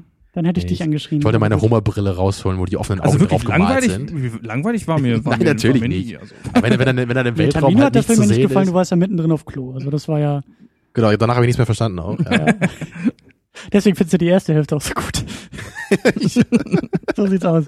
Aber gut, lasst uns äh, ab hier so einen imaginären Cut setzen und dann geht's jetzt mit Spoilern weiter. Und ich hoffe und ich denke auch, dass wir da ein bisschen mehr, mehr so die Hände schmutzig machen und mal so ein bisschen, ja, dass wir ein bisschen mehr unsere verschiedenen Meinungen hier zusammenführen können. ja. So, jetzt können wir es ja sagen, der Film war richtig, richtig, nein. Mittelmäßig. Ordentlich. Ich muss an erster Stelle sagen, und da kommen wir so in die Richtung von Erwartungen und von Nolan und so. Ähm, ich war ein bisschen überrascht, dass der Film äh, formell irgendwie so ein bisschen nüchterner war. Ich dachte, da kommt irgendwie wieder ein toller Trick, da kommt irgendwie wieder ein, ein Gimmick oder ein, ein, eine schöne Idee, uns formell mit der Thematik vertrauter zu machen. Das war ja bei Inception das Tolle, diese Traumebenen, die einfach durch den Filmschnitt sehr intelligent ineinander gewoben wurden und uns irgendwie das Gefühl gegeben haben von, von Gleichzeitigkeit. Und hier gab es solche Momente. Also das Einzige, was ja so ein bisschen in die Richtung geht, ist vielleicht äh, dieses Element mit diesen Interviews, die man ganz am Anfang des Films sieht, Ja. wo man ja erst denkt, okay, das wird diese Interviews werden jetzt von diesen älteren Leuten gegeben, damit wir als Zuschauer verstehen, wie es zu äh, der Erde gekommen ist, wie sie dann in 50, 60 Jahren, was man da vielleicht denken könnte, ne, sein wird, obwohl es ja wahrscheinlich eher so 30, 40 Jahre dann wahrscheinlich in der Zukunft anfängt, würde ich jetzt mal so vermuten. Und dann am Ende des Films äh, erfahren wir ja, okay, diese Interviews stammen noch aus einer anderen Zeitebene als äh, die, wo der Film anfängt. Ja. Das wäre dann natürlich zumindest so, dass da so ein bisschen die Zeitebene mit ähm, verwässert würde. Aber ich dachte halt auch, dass gerade so dieses ganze, äh, als es dann losgeht mit den verschiedenen Dimensionen und und äh, dieses schwarze Loch und die Reise durch das schwarze Loch, da dachte ich, da passiert irgendwie noch mehr. Es gab so einen Moment, der mir richtig im Gedächtnis geblieben ist, wo wo ähm, der, der vielleicht so in die Richtung geht, die ich meine. Und zwar ähm, sind wir mit Matthew McConaughey im Weltall und sehen halt immer wieder äh, äh, so Nachrichten von der Erde, die eben an sein Schiff oder an seine Station gesendet werden, von seinen Kindern. Äh, der Kontakt zur Erde wird irgendwie aufrechterhalten. Und irgendwann springt sozusagen die Handlung durch diesen Bildschirm hindurch und wir haben einen Schnitt und auf einmal sitzen wir eben mit äh, der erwachsenen Murph auf der Erde. Und die Handlung erzählt uns auf einmal wieder von der Erde ausgehend, was da los ist. Und das fand ich klasse gemacht. Das war ein schöner Schnitt, das war ein schönes äh, äh, handwerkliches Element, was irgendwie äh, gesetzt wurde. Aber sonst war das irgendwie. Ja, stimmt, das war, fand ich auch ziemlich gut, zumal man ja auch, ähm, ist es ja dann so, dass äh, der Kontakt zwischen Tochter und Vater zunächst abbricht Ja. und sie sich äh, aus Wut über den Verlust, äh, dass der Vater nun einfach in ihren Augen abgehauen ist, äh, ähm, ja, sich nicht bei ihm meldet. Der Sohn sendet immer Videobotschaften und auch ähm, der Großvater, sie aber nicht. Und auf einmal sieht man sie dann aufgrund der, ja, der Zeitdilatation äh, im gleichen Alter, äh, dass sie dann doch einmal die, ja, das Bild betritt und auch dann erfolgt sofort oder relativ zeitnah dieser Schwenk in, in ihre Perspektive. Ja, das ist, das stimmt, das ist Ja, und das ist halt Cool. so, das verbindende Element war halt dieser Monitor, war dieser, dieser Ja. Bildschirm, der sozusagen beide Welten, beide, beide, äh, Entf also diese Entfernung auch überbrücken konnte. Sag mal, Christian, schön. kann, kann dein Bildschirm eigentlich auf der Rückseite auch, kann man da auch so mit so einem Stift rummalen und so Grafiken Äh, draufzeichnen? das war, das fand ich, das fand ich geil. ja, das, das ist eine von den Dingern, wo man äh, sch schmunzeln musste. Ja, ja, das, da Lachen gab ist so zu einige laut. Momente, ja. Ja, also so- ich, ich hab Guck mal, laut auf der. Rückseite dieses hochfortschrittlichen Haben wir einen Geräts, genau, haben wir ein unglaublich weniger fortgeschrittenes Gerät installiert. Und damit, Aber ich, es damit ich meine noch fortgeschritteneren Gedanken euch äh, kurz Genau so. nahebringe. Ja. Guck mal, dieser Hubschrauber kann Räder ausfahren und dann können wir mit ihm auf der Straße fahren. Wow. so. Nee, aber ich meine, was du sagst, so was diese formalen, formellen, wie auch immer es heißt, äh, Aspekte angeht, es, es wurde ja dann später im Film teilweise relativ oft hin und her geschnitten zwischen der Erde und dieser Ja. äh, weiten, weit entfernten Galaxie da. Ne? Beide. Handlungsebenen Ja. spitzen sich immer weiter zu. Es, es, es läuft auch immer mehr aufeinander aufeinander zu, dass da irgendwie Genau. diese Verbindung immer mehr hergestellt wird. Von, obwohl sie räumlich getrennt sind, sind sie irgendwie doch verbunden. Ja, es, es, es gab da halt so ein paar äh, inhaltliche Ähnlichkeiten, ne? wenn dann eben genau die, was du sagst, so diese, das, was die einzelnen Charaktere eben erleben, obwohl sie halt äh, unendlich weit voneinander, voneinander entfernt sind, ist dann beides teilweise ähnlich, weil es auf irgendwas zuläuft, so in dem Moment, weil es irgendwie gerade ein intensiver Moment ist oder so. Also da Es gab's läuft dann ja auch auf den Kontakt hinzu. das natürlich auch, ne? Aber auch wenn es dann irgendwie mal so eine Action-Szene gab oder was, äh, einen spannenderen Moment, und dann war das dann auch ein bisschen so gemirrored dadurch. Mhm. Das, das war in der Hinsicht dann ganz okay, würde ich sagen. Ich, ich weiß halt nicht, ob ich das unbedingt gebraucht hätte. So, ich, also ich, ich habe da halt nicht so das High-Concept drin gesehen, wie es natürlich bei, ähm, bei Inception ist, Ja. wo es natürlich einfach Sinn macht, wenn dann die verschiedenen Layer, so der einzelnen Traumstrukturen eben, wenn, wenn da permanent gewechselt wird, weil es ja Gleichzeitigkeit ist. Mhm. So, hier ist es natürlich auch irgendwie gleichzeitig, aber es ist halt nicht so relevant für die Geschichte. So, das ist einfach nur, also das kommt dann vielleicht eher wie ein Gimmick rüber. So, ich, ich meine, ich, glaube jetzt nicht, dass der Film deutlich anders gewesen wäre, wenn das nacheinander erzählt worden wäre. Aber das Also, ist zum Beispiel auch so ein Punkt. Genau diese, diese Momente, die würde ich mir gerne nochmal angucken, um einfach auch noch besser verfolgen zu können, wie da auch mit dem Schnitt gearbeitet wird. Ob das wirklich jetzt nur ein Gimmick ist, weil ich fand es zum Beispiel im Moment im Kino ein bisschen anstrengend. Genau dieser ja, Moment, aber wo es sehr wurde schnell teilweise oft hin und her gewechselt, so für eine Ja. halbe Minute vielleicht Ja. nur, ne? oder weniger Bei sogar. Inception ist einfach ganz klar sichtbar, was, was das soll. Es geht um den Ja. Schlag der Sekunde im Prinzip, in dem alles zusammentreffen muss. Und ähm, ja, man wird als Zuschauer ja schon darauf gestoßen eigentlich, dass man das, es ist nicht schwer, das bei Inception zu verstehen. Und ähm, ja, bei, ähm, ich hatte auch eher den Eindruck, dass Nolan das da als ein, ein bewährtes stilistisches Mittel benutzt. Ja. Und äh, Genau, so in ich die habe da Richtung ist jetzt bei mir äh, so direkt erstmal nichts Tieferes erkennen können. Ich denke, geht auch zurzeit einfach oft, äh, kann ich sagen, ja, ich sehe das Vitamino. Es äh, ist nicht essentiell oder es ist nicht wichtig, um zu zeigen, dass Dinge gleichzeitig passieren in dieser Situation. Was heißt gleichzeitig? Aber ja doch, dass es irgendwann zusammentreffen muss, sozusagen. Aber meine Vermutung ist eben, dass der Film macht ja diese Aussage, dass die Liebe sozusagen diese Kraft ist, die Dazu kommen wir sicherlich auch noch. ja, das kann man scheiße finden oder nicht, aber die Aussage ist doch, dass Liebe eine Kraft ist, die Raum und Zeit überwinden kann. Und das war, glaube ich, der Versuch, ähm, diese beiden Handlungsebenen durch schnelle Schnitte näher zu verbinden, weil das war, glaube ich, auch exakt dieser Moment, äh, auf, auf den es hingesteuert hat, wo die beiden Kontakt aufnehmen, wo er da in dieser fünften Dimension rumhängt, die Bücher umrückt und sie endlich checkt, was die Bücher zu bedeuten haben. Das war ja, glaube ich, dieser Moment, von dem wir sprechen, wo es halt, als es dahin geht, immer, immer rasanter aufeinander geschnitten wird. mir tatsächlich unbegreiflicher Moment, um das schon mal zu sagen. äh, die Er- Erkenntnis ist mir, Die sie da gewonnen hat, oder was? ja, ich Ja. Äh, Ja, weiß sie nicht, wusste, dass es äh, ihr Vater war, worauf meinst sich, du, ja, das ist genau, worauf sich diese Erkenntnis stützt, ist mir nicht klar. Ja, vielleicht, das kann, da kann man auch wieder sagen, ja, sie, sie wusste es vielleicht in dem Moment irgendwie auch durch Weil diese es Kraft. halt Liebe dann, ne? ist, das ist, die, ähm, ich meine, man, man darf halt da, finde ich, dann auch nicht so schnell dann da in diesen Modus kommen, dass man versucht, jetzt alles damit zu erklären. Ich meine, vielleicht ein bisschen, so wenn der Film das wirklich versucht, aber da muss man sich trotzdem fragen, ist das wirklich so glaubwürdig und so, so clever und elegant oder ein bisschen platt einfach? Das ist ja der Punkt. Ich will zum Beispiel, ich will halt erstmal verstehen, wie der Film überhaupt damit arbeitet. Und das meine ich halt so. Kann jetzt dieser Moment mit diesen schnellen Schnitten, kann das im Kino einfach zu schnell gewesen sein und über meinen Kopf hinweg? Und ich deshalb irgendwie nicht so ganz wertschätzen kann, was da gemacht wurde? Oder war es tatsächlich handwerklich nicht gut gemacht und deshalb überhaupt nicht ähm, oder aber handwerklich, ich würde so, handwerklich gut gemacht, aber deplatziert, weil jetzt vielleicht einfach gar nicht so wichtig oder gar nicht so notwendig, um das zu Weißt du, mein, mein Gefühl kommt vermutlich daher, dass ich öfter beim Film das Gefühl hatte, dass dass irgendwie das Blockbuster-Element oder so dieses, dieses schnellere, rasantere, dynamische, ne, so spannendere Element, dass das mir so ein bisschen als Fremdkörper erschien.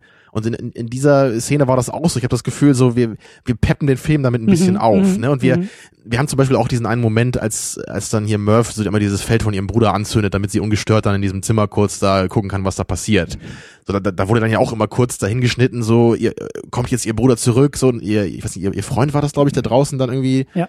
War das dieser Topper Venom-Typ? Grace, ja. Ah ja, super. Ihr weiß ich doch, wer dem das ist, Team genau. auch, genau, ja. Ja, ne? er ruft ja dann immer oder so, Murph, komm raus, er kommt gleich wieder oder so. Das, das war irgendwie so, so dieses äh, typische Element von einer tickenden Zeitbombe, so, diese, Ja, ja. die eben abläuft. Und das, es war halt so unnötig, finde ich, in diesem Moment. Ich, ich muss diese Szene jetzt nicht noch spannender gemacht bekommen. Es reicht mir, wenn es irgendwie jetzt darum geht, findet sie raus, was da gerade passiert oder nicht. Da muss jetzt nicht auch noch der, der Bruder zurückkommen, der möglicherweise die Szene dann irgendwie unterbricht oder so. Das, und das, das wollte ich vorhin eben auch schon sagen. So, das war für mich hier so nicht das, die tolle Mischung aus Blockbuster und interessanten Thema, sondern es war der, der Blockbuster, der irgendwie einfach formal noch reingepresst wurde, dann so in dem Moment zumindest. Es war zu aufgeregt. Der Ja. Film war in dem Moment zu aufgeregt. Der hätte ein bisschen ruhiger bleiben müssen, ein bisschen entspannter sein müssen. Ja, das, das, das bin halt ich persönlich. So, ich, ich gehe halt nicht in den Film so, um, um permanent unterhalten zu werden, ne, um permanent bei der Stange gehalten zu werden. So, ich bin auch bereit, bei einer interessanten Prämisse, die gut entwickelt wird, so dann, dann mal ein bisschen länger dabei zu bleiben und dem Film auch Zeit zum Atmen zu geben. So. Weil für mich war ja auch gerade das erste Drittel schon sehr, sehr gut gemacht. Ich war im Film drin automatisch. So, das hat für mich da funktioniert mit dieser Familiendynamik und wie dann diese ganze Geschichte sich entfaltet hat, so was mit der Erde nicht in Ordnung ist und dass jetzt äh, die NASA dann die Untergrundorganisation ist und all sowas. Ich fand das interessant, ich fand das gut, ich wollte da mehr, mehr zu wissen. Und ich finde einfach diese ganzen äh, größeren Themen einfach viel spannender als jetzt irgendwelche kleinen Action-Szenen. So. Ich, ich Mhm. brauchte auch später nicht diese ganze Geschichte, dass die da jetzt irgendwie wieder andocken müssen und dabei dann alles explodiert und so. Das, ich das war jetzt nicht schlecht oder so, aber ich, ich, ich persönlich wollte es eigentlich nicht so richtig sehen in dem Film. Obwohl ich sowas normalerweise auch spannend finde. Aber mich, mich hat irgendwie einfach was anderes interessiert hier in dem Film und davon habe ich dann doch irgendwie zu wenig bekommen. So auf Kosten, nee, also auf, aufgrund dieser Actionsequenzen dann. Mhm. Das äh, kann ich, äh, ich sehe das äh, ähnlich auch, was mir sehr gut gefallen hat in der ersten Dreiviertelstunde, ähm, einfach der ganze Look dieser Zukunft. Also es war äh, ja im Grunde ja gar nicht so weit weg von dem, was wir heute vorfinden. Es gibt immer noch diese Aufklärungssonden, die da durch die Gegend schwören, diese Gadgets, die die dann haben, diese Laptops. Das sieht alles gar nicht so Ja. so ähm, ja avantgardistischer aus als das, was wir heute finden. Und ähm, das war auch so ein bisschen das, was ich nach dem ersten Teaser gedacht habe. Das ist so ein bisschen um so eine Pioniersidee geht. Es geht irgendwo hin und äh, es wird jetzt einmal was, was, es kommt was Neues, was auch immer das sein mag. Und äh, das genau das Gefühl hatte ich in der ersten Dreiviertelstunde. Auch es mir, es ging mir so, da ne? manchmal ein bisschen schnell, dann war ja auf einmal in, in gut, das wieder da als Untergrundorganisation sowieso etwas, ist schon, es ist schon eine coole Idee irgendwie, aber es ist so, so ein bisschen, ähm, ja, das fand ich fast ein bisschen cheesy. Auch dann, äh, sie sind so versteckt hinter ihrem Bauzaun und man kann sie sofort finden, wenn man mit dem Auto. Ich meine, der, Einen- der eine sagt doch, glaube ich, es ist ja die, die meist, das meistgehütete Geheimnis der Menschheit oder Ja, irgendwie und sowas, weiß ne? man auch nicht, ist das jetzt augenzwinkernd gemeint oder was? was also wenn, er das halt wirklich ernst gemeint hat, wäre es halt total lachhaft, weil die halt nicht mal irgend so ein, weißt du, so Truman Show mäßig, ne? Als wenn, wenn er dann irgendwie da wegfahren will aus der Stadt bei der Truman Show, dann gibt's ja immer so Fake-Unfälle oder so, ne? Die Ja. halt irgendwie dafür sorgen, dass er nicht weiter kann. Und hier wäre das halt so, oh, ich folge der Straße und, Und- plötzlich bin ich bei der ja. geheimsten ähm, Station der Menschheit. Also Und dann ist er nee. auch, äh, es ist, er, er verlässt seine Familie und er sitzt dann auch quasi ohne direkte Umschweife in der Rakete und, aber nichtsdestotrotz fand ich die erste Dreiviertelstunde auf jeden Fall äh, die stärkste Phase des Films,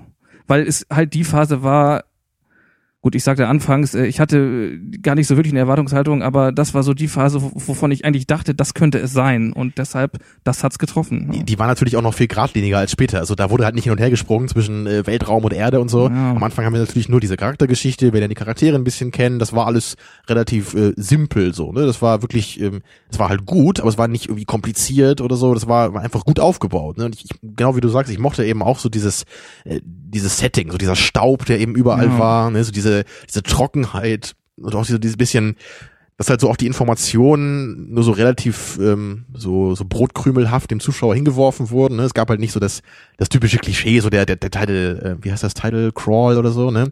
Wenn dann so der, der Text runterkommt, so die Erde im Jahr 2035.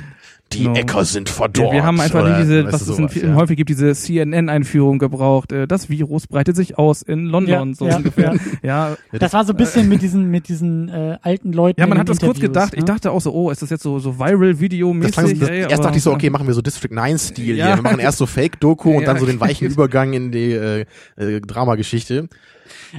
also der Fairness halber ähm, ähm, muss ich auch sagen, dass ich, dass ich manchmal Probleme hatte, äh, wie uns dann auch die Informationen präsentiert wurden, dass da doch relativ viel Leuten in den Mund gelegt wurde, anstatt uns irgendwie zu zeigen, wie die Welt ist, dass da viel Ja. in Dialogen erzählt werden musste, anstatt eben die Situation zu zeigen. Da, da hast du auf jeden Fall auch recht. Ne? Das, das liegt eben auch daran, dass sich der Film, was das zukünftige Setting äh, betrifft, einfach nur auf diese Farm konzentriert. So, wir sehen Ja. halt nie irgendwie eine Großstadt, wie das Leben da aussieht oder so. Wir sehen immer nur das Land eben. Und sag ich ja, in den Dialogen müssen wir erfahren, äh, ne, wir brauchen Farmer und keine Genau, das äh, stimmt. Raumfahrer. aber, aber immerhin haben sie das dann trotzdem ein bisschen eleganter gemacht, wollte ich halt nur sagen, dass sie nicht das Ganze in so einem ganz typischen Exposition-Dialog gemacht haben, sondern dass immer hier und da so ein paar Informationen rübergebracht wurden. Das fand ich eben ganz gut. Okay. So, deswegen hatte man immer nur so ein bisschen das Gefühl, dass den Charakteren was ins Mund gelegt wird. Ne?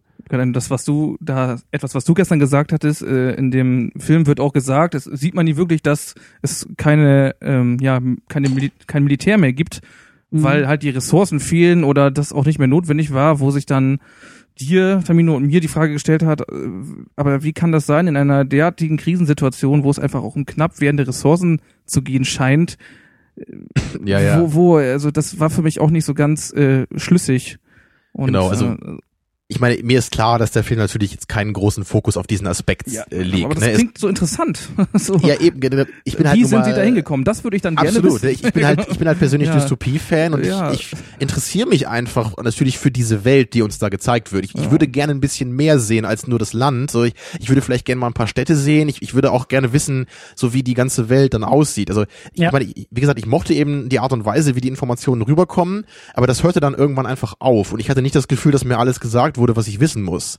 Weil genau das, was du sagst, Raphael, also man, erstmal, wenn man sich jetzt überlegt, okay, die Zukunft der Menschheit besteht darin, dass sie auf einem Planeten lebt, der immer weiter ausgebeutet wird, wo jetzt immer größere Sandstürme existieren, so die, wie war das hier, die, die Getreide äh, sind eingegangen, alle bauen Mais an, aber das geht langsam auch ein. Es wird also immer, immer schlimmer also Ressourcenknappheit und so weiter. Und gleichzeitig soll ich also die äh, Idee akzeptieren, dass sich die Gesellschaft so, so fast Star Trek-haft äh, so weit entwickelt hat, dass sie eingesehen hat, dass Militär ne, und, und irgendwie diese militärische Raumfahrt und sowas, dass das einfach irrelevant und Ressourcenverschwendung ist.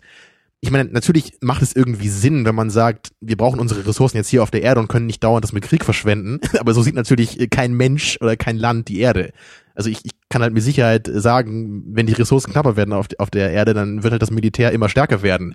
Und wenn es irgendwann richtig krass wird, dann gibt's wahrscheinlich nur noch irgendwelche Was man Milizen ja auch oder de so, die durch die schon sehen kann. allein in Afrika oder so, ne? Wenn, Ja, da aber es ist ja, es ist ja, es ist ja auch immer noch ein Film.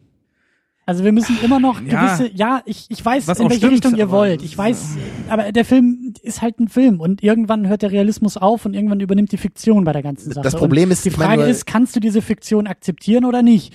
Und du kannst sie nicht akzeptieren, weil, wie du sagst, äh, der Weg dahin nicht bereitet wurde für dich. Das wurde dir so reingeworfen und du, du brauchst aber mehr Vorbereitung für diese Art von Fiktion. Einfach nur, weil ich diese Art der Zukunftsvision relativ äh, unschlüssig finde.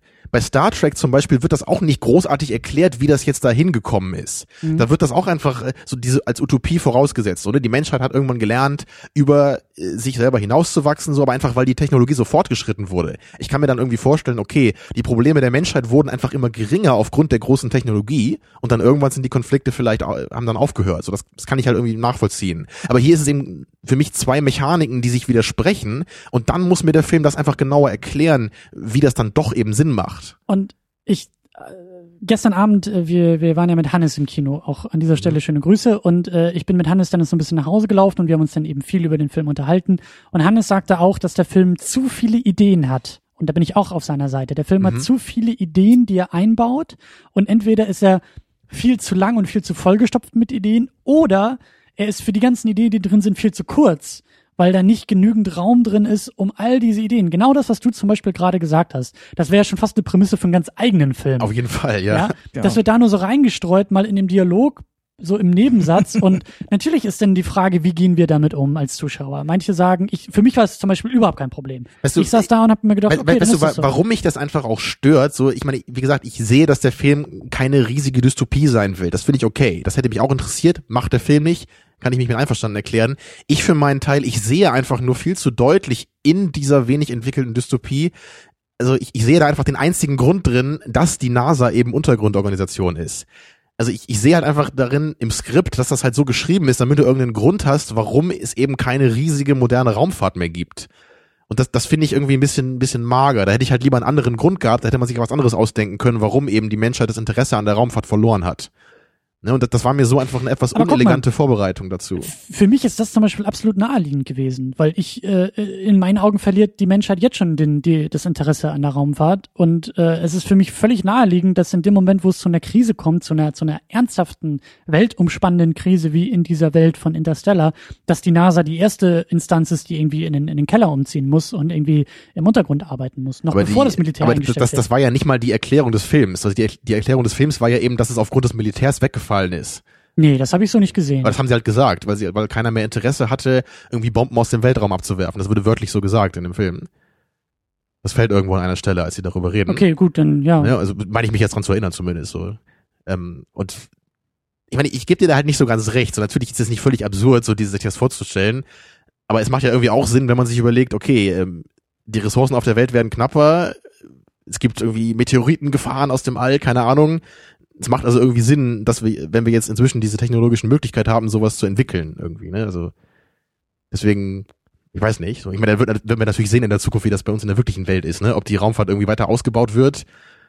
Aber ich meine, wenn ich nur Aber sowas das hat ja wieder nichts mit dem Film zu tun. Ja, es ist halt so, Ja. der, der Film benötigt halt äh, die NASA als revolutionäre Zelle, die da sitzt im Untergrund äh, und die noch die Fahne des Pionierstums, gibt's das Wort, naja, halt Der Wissenschaft. des Entdeckertums der, der Wissenschaft äh, aufrecht hält, ja. Und äh, der Film kommt da irgendwie ein bisschen blöd hin. So. Genau so würde ich es eigentlich sagen. Ja. So, ich, ich finde die Ausgangssituation sehr schön, eben NASA als Untergrundorganisation. Das finde ich halt cool, weil das, das ist ja auch wichtig, damit dieser Plot so stattfinden kann. Und der Plot selber ist ja auch cool, dass die dann eben sich auf den Weg machen müssen, um diese letzten drei Planeten da irgendwie auszuchecken, ne? so wie gut die halt sein können. Nur der Weg dahin war für mich einfach ein bisschen clumsy und, und nicht äh, schön geschrieben. Einfach.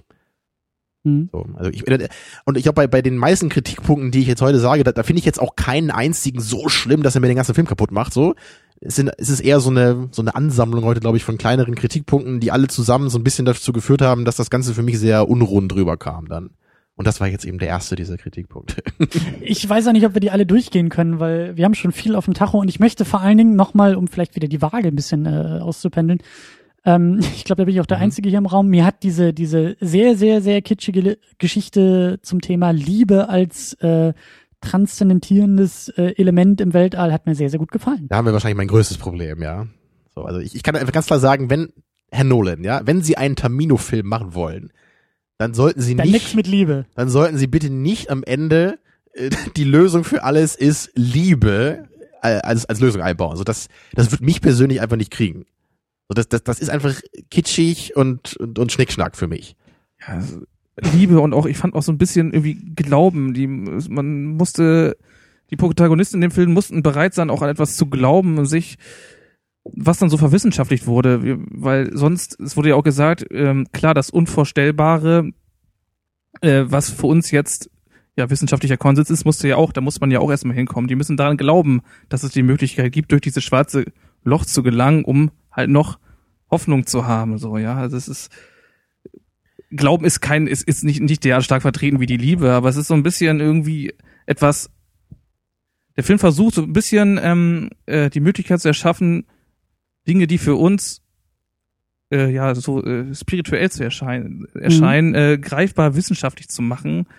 Und äh, was dann ja auch so ein bisschen, ähm, ich- um das jetzt mal so, ich nehme das vorweg äh, zu sagen, äh, später stellt sich ja heraus oder es wird die These aufgestellt von den Protagonisten, dass die Menschen selbst sich auch diese Signale gesendet haben, äh, um überhaupt die Geschichte in den Gang zu bringen. Und äh, dann auch gesagt, wird auch gesagt, ja, später in der Zukunft werden wir in der Lage sein, das Ganze wissenschaftlich äh, zu nutzen. Ja, Liebe oder was auch immer es Genau, sein soll. Das war ja dieses, äh, die Menschheit hat sich möglicherweise zu einem Wesen entwickelt, Ja, äh, wa- was fünfdimensional dann genau, ist. was Ne? ähm, Finde ich klasse, finde ich super, Also finde so ich ein richtig, bisschen- richtig stark. Hallo Übermensch, ja. Ich meine, dagegen hatte ich jetzt auch nichts. Ich habe nur überhaupt nicht verstanden, also wirklich überhaupt nicht, woher dieser Gedanke überhaupt kam. Also was war denn das, äh, die, das Indiz dafür, dass es nicht irgendwelche außerirdischen Wesen sind, sondern wir selber?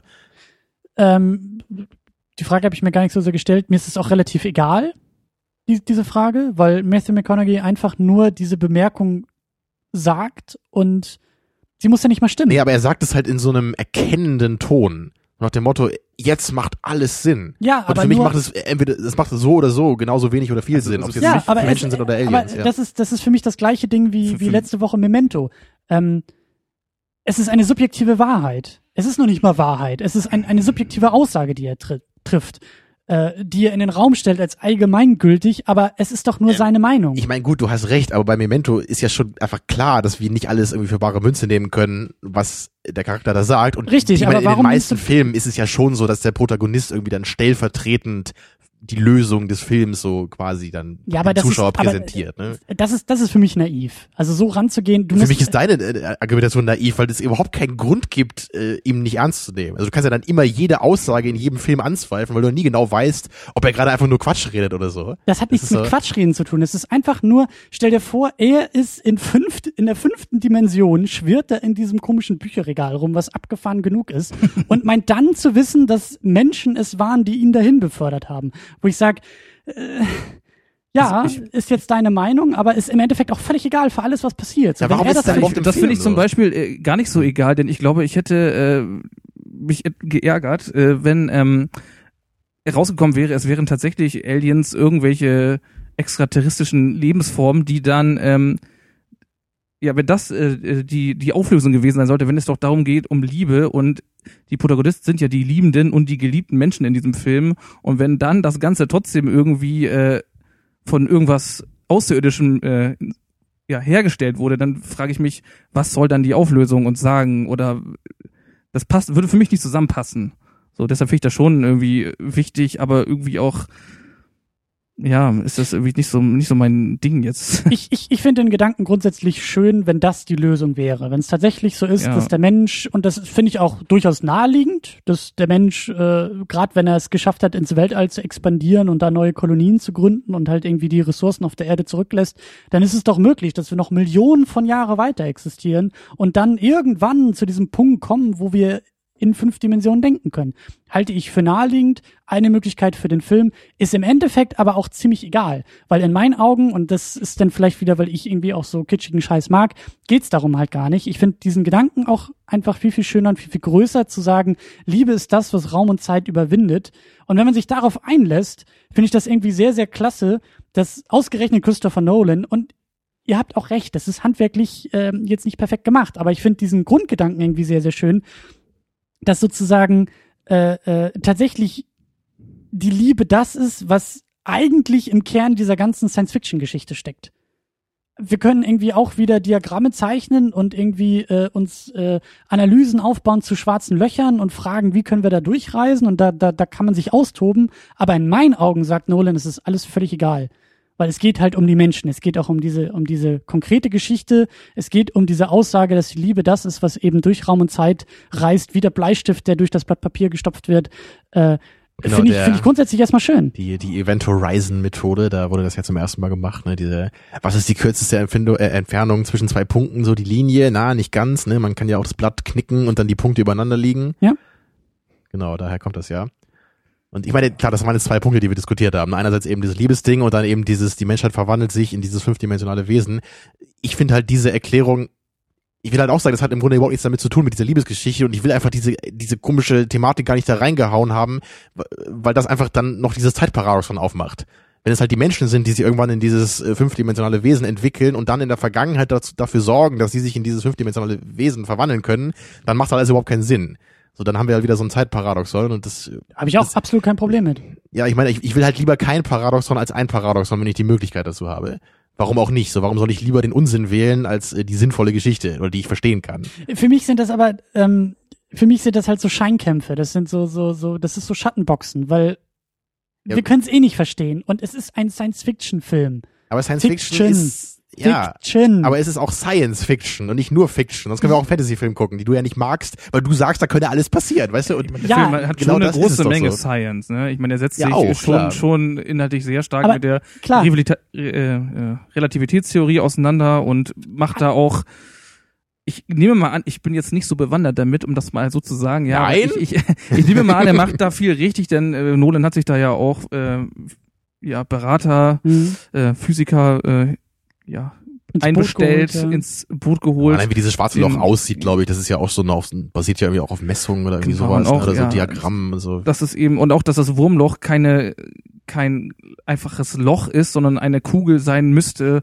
Das wird ja auch irgendwie das. Genau, das fand ich auch eine sehr gute, schöne gute, Idee. Guter Anstoß. So, ich würde dann auch nochmal sagen, wenn wenn äh, auf dieses Liebeskonstrukt zurückkommen, denn wenn ähm, da wird dann wird mir das hattest du, Christian, gestern auch schon gesagt, jetzt äh, gemein von mir, dass ich es anspreche, aber er wird dann so kokett am Ende. Äh, Warum formuliert er es dann nicht als Frage auch so ein bisschen an, Mhm. an, an das Publikum und lässt es dann so stehen? So, es könnte dann vielleicht sogar so sein und macht es dann noch so ein bisschen romantischer äh, irgendwie, aber dann am Ende haben wir dann doch eine Auflösung und es oder scheinen eine zu haben und es ist so, bam, so ist es jetzt und irgendwie Vor allen Dingen die letzten zehn Minuten, die Ja, du da meinst, oder? ja, so, genau. nachdem er da irgendwie aus, aus dieser fünften Dimension Ja, raus ist, als dann, wird er dann- gefunden, landet dann erstmal mit der Liebe vorbei ist.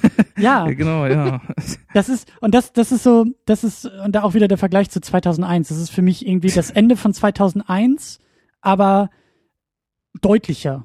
Und genau das ist für mich das Wunderschöne bei 2001, dass es eben so undeutlich endet, dass es so abgefahren endet und ich mich eingeladen fühle, das auszufüllen, während hier Nolan das für mich ausfüllt, auf eine Art und Weise, bei der ich auch sage, das ist jetzt alles irgendwie komisch und Ich dachte, du magst diese. Auflösung mit diesem Liebesschmalz da. Das hatte ja nichts mehr mit Liebe zu tun. Das, weißt du, in dem Moment, wo Welche die Auflösung meint ihr jetzt genau? nach der, nachdem er in der fünften Dimension war, So, Also als er wieder aufwacht, ihr? Oder Genau, eigentlich wäre der Film da schon vorbei Ja. gewesen in meinen Augen. Das, Und das, wär Ende stört euch so- jetzt, oder Ja. wie? Das, Es- was ist denn es- daran jetzt es schlecht? Stört, es stört mich nicht, äh, aber es stört mich, äh, äh, wenn man berücksichtigt, dass Liebe das zentrale Motiv sein soll. Dann verstehe ich nicht, warum es man nicht dabei belassen kann und dann das Ende irgendwie, das wirkt so nachgeschoben. Ja. Ich finde, das, das hätte man sich dann auch schenken können. Ja, es war halt ein Ende, sonst wäre es ja gar kein Ende gewesen. ja, Dann wär's ja einfach Ja, aber ja. Das, das wäre dann sehr offen formuliert gewesen, ja. Also Was so- ist das Ende von 2001? Das wäre so ein bisschen. I don't know. Ja, aber ich meine, deswegen verteidige ich jetzt eher das Ende des Films, weil ich halt, ich will halt nicht irgendeinen so einen offenen Quatsch haben, das kann ich immer machen. Ich kann immer einen Film irgendwo enden lassen, dann kann sich jeder das Ende selber ja, ausdenken. ich sage jetzt Finde ich halt nicht, so spannend. So genau, ich persönlich. würde das auch nicht jetzt großartig spannend finden, aber äh,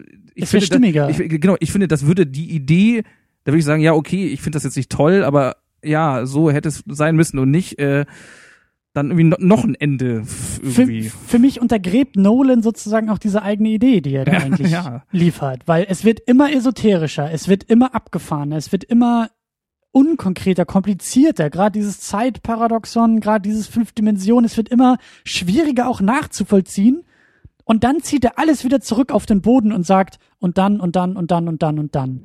Und diese letzten zehn Minuten, gerade als, äh, wie hieß er, Coop, dann irgendwie seinen Anzug sich wieder anzieht, in die in, in, in äh, die die Rakete steigt und Anne Hathaway besuchen Vom, vom fährt. Pionier zum Outlaw. Also da, da muss Ja, ich echt sagen, also also- das, das habe ich einfach persönlich, mir ist überhaupt nicht die Idee gekommen, dass das irgendwie jetzt unstimmig wäre oder dass der Film vorher hätte enden können. Aber das liegt einfach persönlich daran, ich, ich will eine Geschichte sehen und ich will auch ein Ende haben. So, ich, es gibt zum Beispiel bei, bei Harry Potter im, im siebten Buch, ja, da, am, ganz am Ende, da gibt's halt noch so ein, so ein äh, Vor, Vorgriff, irgendwie zehn Jahre später oder irgendwie sowas. Ja, dann sieht man halt einmal, wie irgendwie Ja. Harry, Ron und Hermine irgendwie ihre Kinder äh, zum Bahnhof bringen und nach Hogwarts schicken oder so. Ja, das ist halt, was halt viele irgendwie doof finden dann, weil sie sich lieber selber überlegen, wie deren Leben weitergeht. Aber ich persönlich sage immer, ich habe halt kein Problem mit, wenn mir äh, Frau Frau Rowling da auch noch das das erzählt, was den Charakteren in 20 Jahren äh, passieren soll. Ich ich will ja, dass sie mir die Geschichte erzählt. Ich will mir halt nicht mal alles selber ausdenken, weil dann kann ich mir selber eine Geschichte schreiben. Um es jetzt ganz platt zu sagen. Ne? Und, und deswegen Oh, habe ich halt hier also für, für mich ist es halt hier so, ich, ich finde halt eher das schlecht, dass das Ganze halt so abgedriftet wird und ich halt überhaupt nicht mehr richtig folgen kann. Und dann habe ich am, am Ende immerhin wieder das Ganze ein bisschen zurückgefunden und ich weiß immerhin, wie die Geschichte endet, sodass es eben die Menschheit den neuen Planeten gefunden hat, sich jetzt irgendwie aufmachen wird, dahin zu fliegen. So wie bei, bei Prometheus endet der Film halt einfach irgendwie. Und ich habe halt keine Fragen des Anfangs irgendwie erklärt bekommen und das fand ich einfach nur unbefriedigend dann. Und hier habe ich zumindest irgendwie jetzt dann, äh, es, es fühlt sich für mich irgendwie dadurch mit, damit runter an.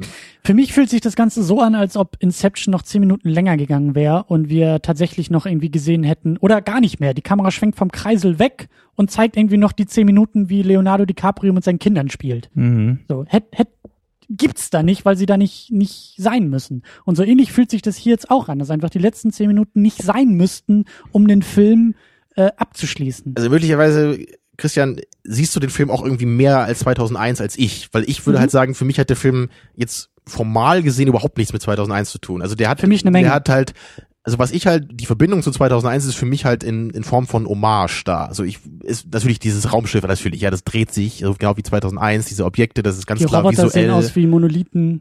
Genau, das ist vermutlich der einzige, der einzige Grund, warum dieses dämliche Roboter-Design irgendwie gewählt wurde, um die an Monolithen zu erinnern. Und ähm, Aber na- komm, natürlich, komm, ähm, die Art und Weise, wie er da durch dieses schwarze Loch fliegt und die Lichter an ihm vorbeiziehen und auch Das gibt's beim Moon zum Beispiel ja auch. Da gibt's ja auch diese eine äh, Sequenz, wo er da irgendwie in einem Raumschiff sitzt und das ist auch ganz aussieht wie bei 2001. Aber nur weil halt ein paar Shots so aussehen wie in 2001 und es ganz klar eine Hommage daran ist, Nein, macht aber wir das sind inhaltlich halt doch daran. auf der gleichen Ebene. Aber ich meine David 2001, ist doch auch in weißt du, einem- in einem- 2001 hat halt äh, keine Charaktere, keine richtige Story. Das ist ein total abstrakter Film, der irgendwelche Themen auf ganz wilde Art äh, umreißt. Und hier haben wir halt ganz klar eine Charaktergeschichte. So, das Ja, ist halt für mich ja, ein völlig ja. anderer Film jetzt vom Aufbau her. Aber für mich ist 2001 lange Zeit eine, eine, äh, tatsächlich eine Charakter oder zumindest eine, eine Erzählung, die noch sehr viel erzählt, als es denn um, um, äh, wie hieß er, Dave, glaube ich, ne?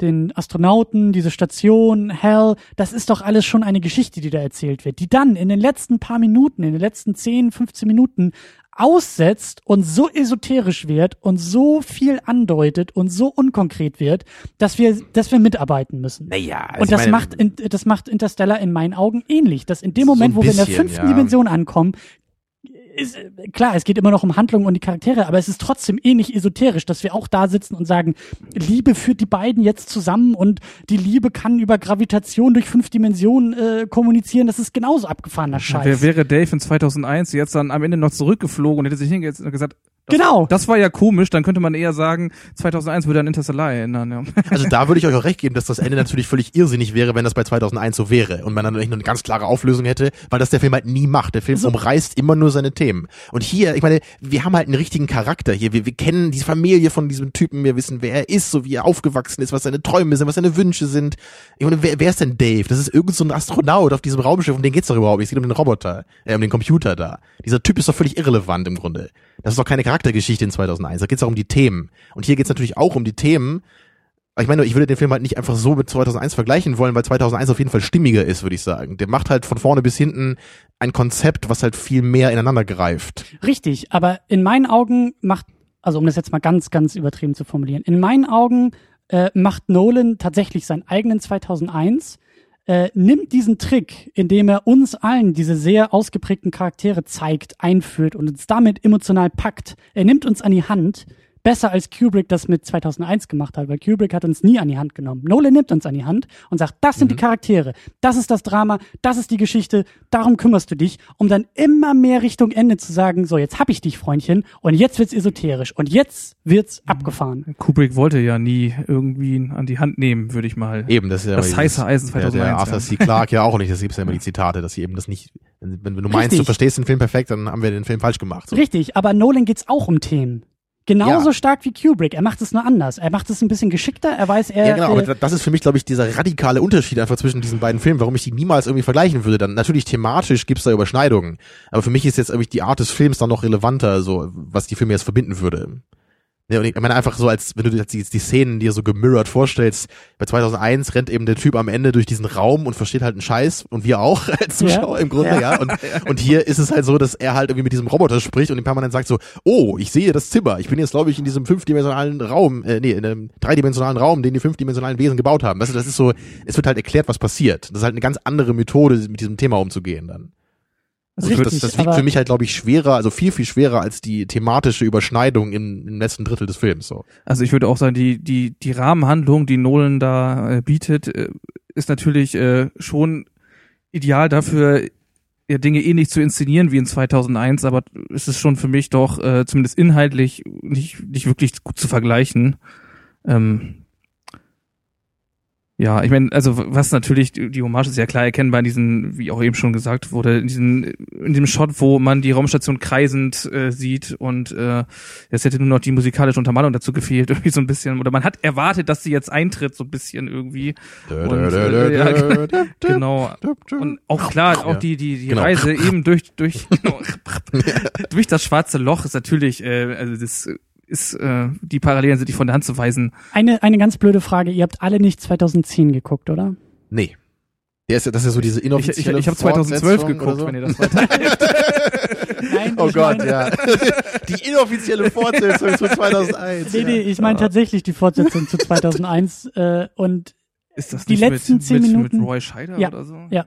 Und die letzten zehn Minuten jetzt von Interstellar haben mich an diese Fortsetzung erinnert, die ähnlich äh, äh, unnötig waren und auf einmal alles Vorhergeschehene irgendwie in eine Richtung interpretieren und ausformulieren, die ich gar nicht brauche und auch gar nicht will. Ja, das ist ja so, wenig ich, ich habe den Film nicht gesehen, aber ähm, Kritiken gelesen, dass das ja dem Film vorgeworfen wird. Er versucht das dann aufzulösen. Genau. So, so als äh, Art ähm, Handbuch zu 2001 zu Richtig. funktionieren. Und ja. das eben auf eine Art, und das, das ist meine große Kritik an, dem, an, an, an dieser Fortsetzung.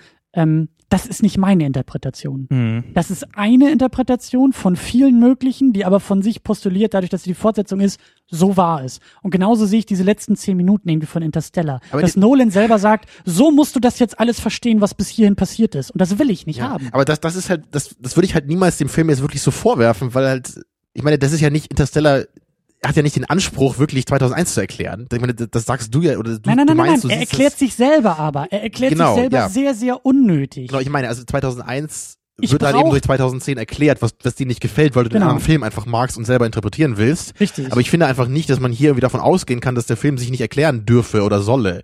Wenn, wenn ich Prometheus gucke, will ich auch die Fragen am Ende erklärt haben, die am Anfang aufgemacht werden. In meinen, aber das äh, sind wieder die unterschiedlichen Interpretationen. In meinen Augen geht's eben dann auch gar nicht mehr um die Charaktere. Ich muss nicht sehen, wie er seine eigene Tochter auf dem Sterbebett noch begrüßt. Ich muss nicht sehen, wie er zu Anne Hathaway aufbricht und, und da irgendwie zur Kolonie fliegt. Das muss ich alles gar nicht mehr mitkriegen. Das muss ich alles nicht sehen. Ich muss auch nicht mitkriegen, dass sein Haus ein Museum geworden ist und dass sie eine Raumstation bauen, äh, weil seine Tochter irgendwie noch die richtigen äh, Morsezeichen Durch erkannt ihn, hat. ja, und also- das will ich alles gar nicht mehr haben. Ich Ja, will sehen, wie er in fünf Dimensionen irgendwie existiert, obwohl er es nicht versteht und Dr. wie die Manhattan Liebe, so, ja. ja und wie die wie, wie, wie die Liebe äh, kommunizieren lässt und dann ist das Ding für mich Ja, erledigt. das, das liegt dann wahrscheinlich einfach auch daran, dass du, dass dir wahrscheinlich der Charakter-Drama-Aspekt dann viel weniger wichtig ist als mir. Nein, Weil das liegt daran, dass ich den Eindruck habe, dass Nolan mir gesagt hat, die Charaktere und das Drama war der Ausgang. Aber darum geht's mir gar nicht. Es geht mir um das Thema. Und dann sind wir beim Thema angekommen und dann macht er wieder diese Kehrtwende und sagt, Edge Badge, es ging doch um die Charaktere. Wir müssen langsam mal zu einem anderen Thema kommen, sonst schaffen wir hier gar nichts Fakt, mehr. Das ist ziemlich komisch, ja. Aber ich meine, d- das seht ihr anscheinend beide so. Ich sehe es halt wirklich überhaupt nicht so. Kann ich einfach Ja. nur sagen, weil ich halt nie, nie das Gefühl hatte, dass die Charaktere weniger wichtig sind als das Thema hier. Ich würde sagen, beides ist wichtig. Und deswegen finde ich es voll okay, Ja, dass die aber das- Charaktergeschichte aber das, ne, wollte am ich, Ende zu Ende äh, gebracht wird. So. Äh, Das äh, muss ich kurz äh, ein bisschen korrigieren. Das äh, wollte ich gar nicht sagen. Das sehe ich auch nicht so. Aber ähm, ich habe jetzt gerade dann versucht, äh, Christians äh, Weise, den Film zu sehen, Na, nachzuvollziehen. viel Erfolg. Ja, naja, aber unter dem, was er sagt, würde ich das dann auch, finde ich das Ende quatschig. So, ja, das. Aber generell ist der Film äh, viel zu entwickelt, viel zu viel Charakter und entwickelt seine Charakter viel zu sehr, als dass er eher- eher Dinge äh, so paraphrasiert in den Raum wirft, so wie 2001 es tut. Also da ist viel zu viel Struktur drin. irgendwie. Also ich persönlich hätte es einfach unbefriedigend gefunden, wenn das am Ende irgendwie gar nicht mehr aufgeklärt wird, so das Verhältnis zwischen ihm und seiner Tochter und dann ist er einfach weg und das war's. So das für mich sind das irgendwie einfach auch wichtige Fragen, die der Film mit seinem ersten Drittel, mit dieser Famili langen Familiengeschichte einfach erzählen, also oder aufwirft, so Mhm. dieses diese Beziehung von ihm und seiner Tochter, das ist ja einfach ein wichtiges Element und ich fand es sehr schön, wie das am Ende dann eben in dieser kurzen Szene da mit Alan Burstyn, ja, ne, dann aus Requiem for a Dream, ne. Immer wenn wir, wie war das, ne, wenn du hier bist, gucken wir immer Film mit äh, Alan Burstyn. Letztes Mal hatten wir Requiem for a Dream geguckt, ne, und, und The Fountain. Wicker, ja, genau, und Wicker Man. Wicker Man, ja. Den haben wir aber nicht hier geguckt. Genau, Nee. nee, aber, Ähm, genau, was, was haben wir noch auf der, Ich auf der möchte- Liste hier? Ich, ich möchte jetzt nämlich noch mal versuchen, und ich glaube, da kriege ich wieder, wieder äh, Gegenwind. Komm her. Ähm, ja. ähm, ich möchte jetzt nämlich doch noch mal versuchen, den Film ein wenig ähm, auf eine höhere Ebene zu bringen und zu fragen, was ist eigentlich das Thema des Films? Worum Mhm. geht's eigentlich in dem Film? Du sagst, es geht um die Charaktere. Du sagst, Also ich sage, ich sage nicht nur, ne? Ich sage, Okay, aber das ist ja. für mich ein wichtiger Aspekt, das würde ich sagen. Okay. Ja. Für mich, und das ist eine Theorie, die ich, äh, wie gesagt, erst gestern Abend entwickelt habe und äh, weshalb ich den Film unbedingt nochmal gucken muss. Ähm, ich frage mich, wofür stehen die Charaktere? Was steckt dahinter? Wie gesagt, auch mit Hannes ein bisschen zusammen entwickelt. Ich glaube, es geht ganz allgemein in dem Film um, äh, um, um den Menschen, um die Menschheit, aber ganz besonders um den Menschen als, als Exemplar und wie der Mensch beispielhaft mit seiner eigenen Vergänglichkeit umgeht. Gerade in dieser, in dieser Zuspitzung im Angesicht des Todes im Endeffekt. Wie reagiert der Mensch auf den Tod? Und da sehe ich die Charaktere in dem Film als teilweise beispielhafte Ausformulierung, wie der Mensch mit dem Tod umgeht, wie der Mensch im Angesicht des Todes funktioniert. Da ist für mich ähm, beispielhaft Cooper, der für mich immer noch irgendwie etwas, etwas Hoffnungsvolles in sich trägt, der auch gewillt ist, bis zum letzten Atemzug zu kämpfen und gewillt ist, bis zum letzten Versuch auch irgendwie den Tod zu überwinden oder noch eine Lösung zu finden. Dann gibt's, was wir, wen wir auch noch nicht erwähnt haben, äh, Matt Damon, Matt Damon. der auftritt als egoistisches Arschloch, das im Angesicht des Todes eigentlich nur noch Seine sein eigenes Rolle. sein, sein, sein eigenes Interesse irgendwie durchsetzen will. Er will nicht alleine sterben im Endeffekt.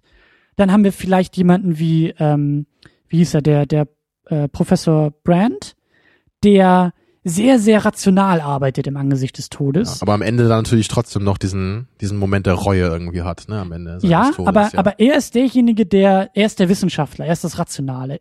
Er fragt, Mhm.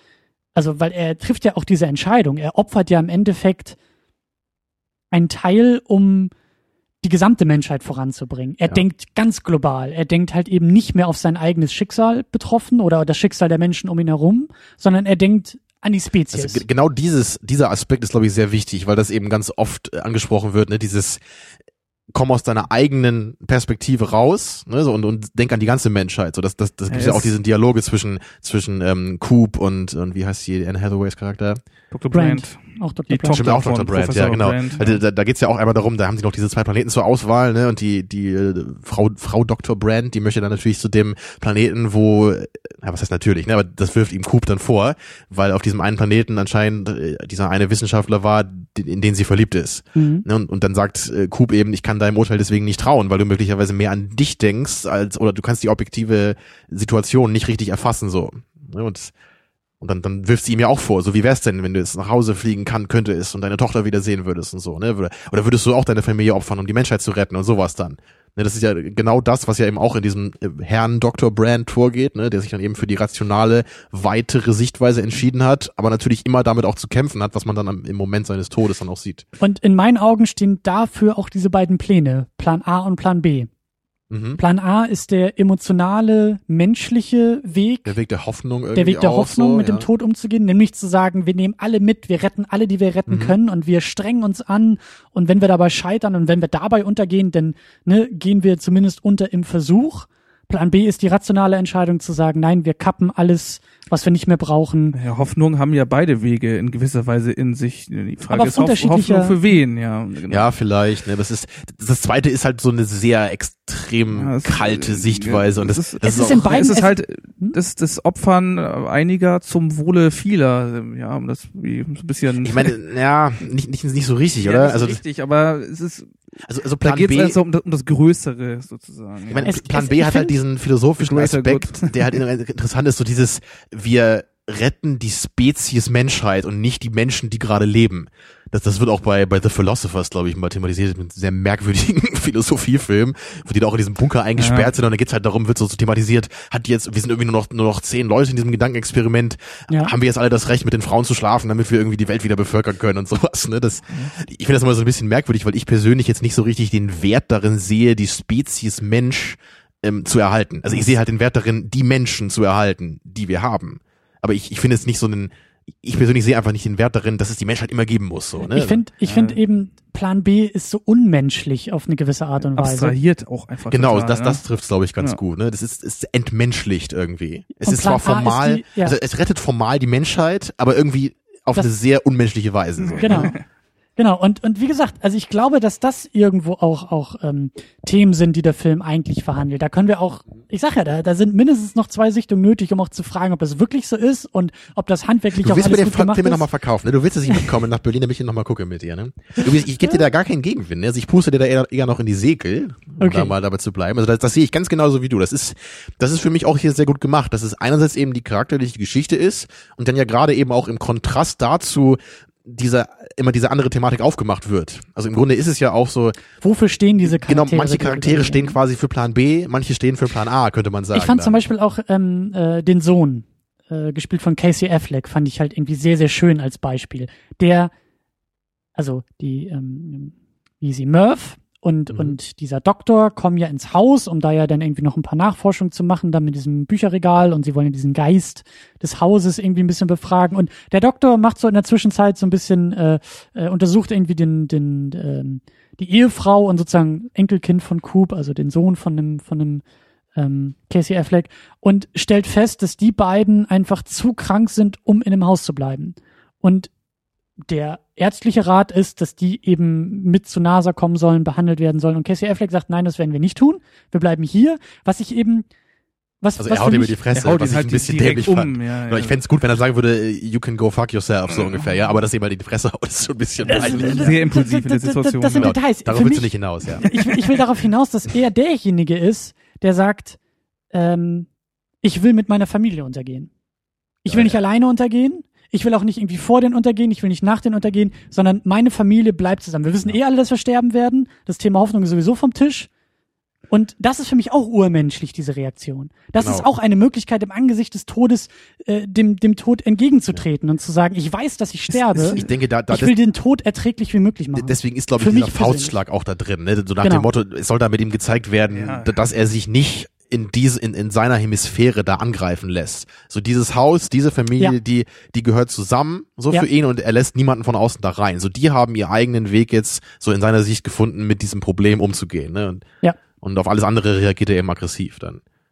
Und das meine ich. Ich glaube, dass die Charaktere jeder für sich irgendwo auch in diesem Spektrum Plan A, Plan B irgendwo einzuordnen sind und alle exemplarisch äh, mit dem Tod umgehen. Ja, aber das habe ich auf jeden Fall auch sehr deutlich gesehen bei der bei der Sichtung. Und da, da würde ich jetzt schon gerne noch mal kurz auf diesen Ben Affleck, Matt Damon Plot. Ich habe es heute nicht mehr so mit Namen und äh, Bezeichnungen so. ist das Bier.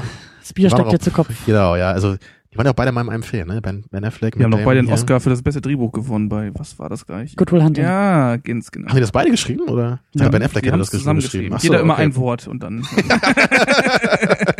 Ah, das erklärt so einiges. Nee, nee der Film ist ganz okay, ne? Aber ähm, was ich jetzt sagen wollte, genau, die, dieser, dieser Ben Affleck. Nein, Matt Damon Plot. So, ich, ich, Ja. fand, ich, ich verstehe halt die Idee dabei, ne? Genau was du sagst. Er ist eben der Egoist und er erklärt sich ja auch und er hat ja auch schlechtes Gewissen dabei, aber eben, er, er kann nicht anders. Er hat dieses Signal eben am Laufen gehalten, weil er wusste, es ist die einzige Chance, dass er wieder abgeholt würde. Ähm, obwohl er natürlich weiß, dass der Planet nicht dazu geeignet ist, dass man da leben kann. So es ist halt super kalt da und es gibt keine richtige Oberfläche und so weiter. Wa- Was mich halt trotzdem dabei stört, ist, dass ich diese, diese ganze Idee irgendwie nicht so richtig, ich, ich nehme das irgendwie dem Film nicht so ganz ab. Das wirkt auf mich ein bisschen zu konstruiert, diese ganze Plotline. So, also erstmal nervt mich daran, dass das dann in so eine Action-Geschichte, so eine Action- Action-Sub-Geschichte ausartet und das dann müssen sie plötzlich, dann, dann rennen sie zusammen dann irgendwie zum Raumschiff und dann fliegen beide zur Raumstation und er dockt an und explodiert alles so das, ich meine, so schlimm war es jetzt nicht, aber ich persönlich wollte das einfach nicht sehen. Also ich habe mich da, wenn überhaupt, wenn ich mich einmal gelangweilt habe in dem Film, dann war es da.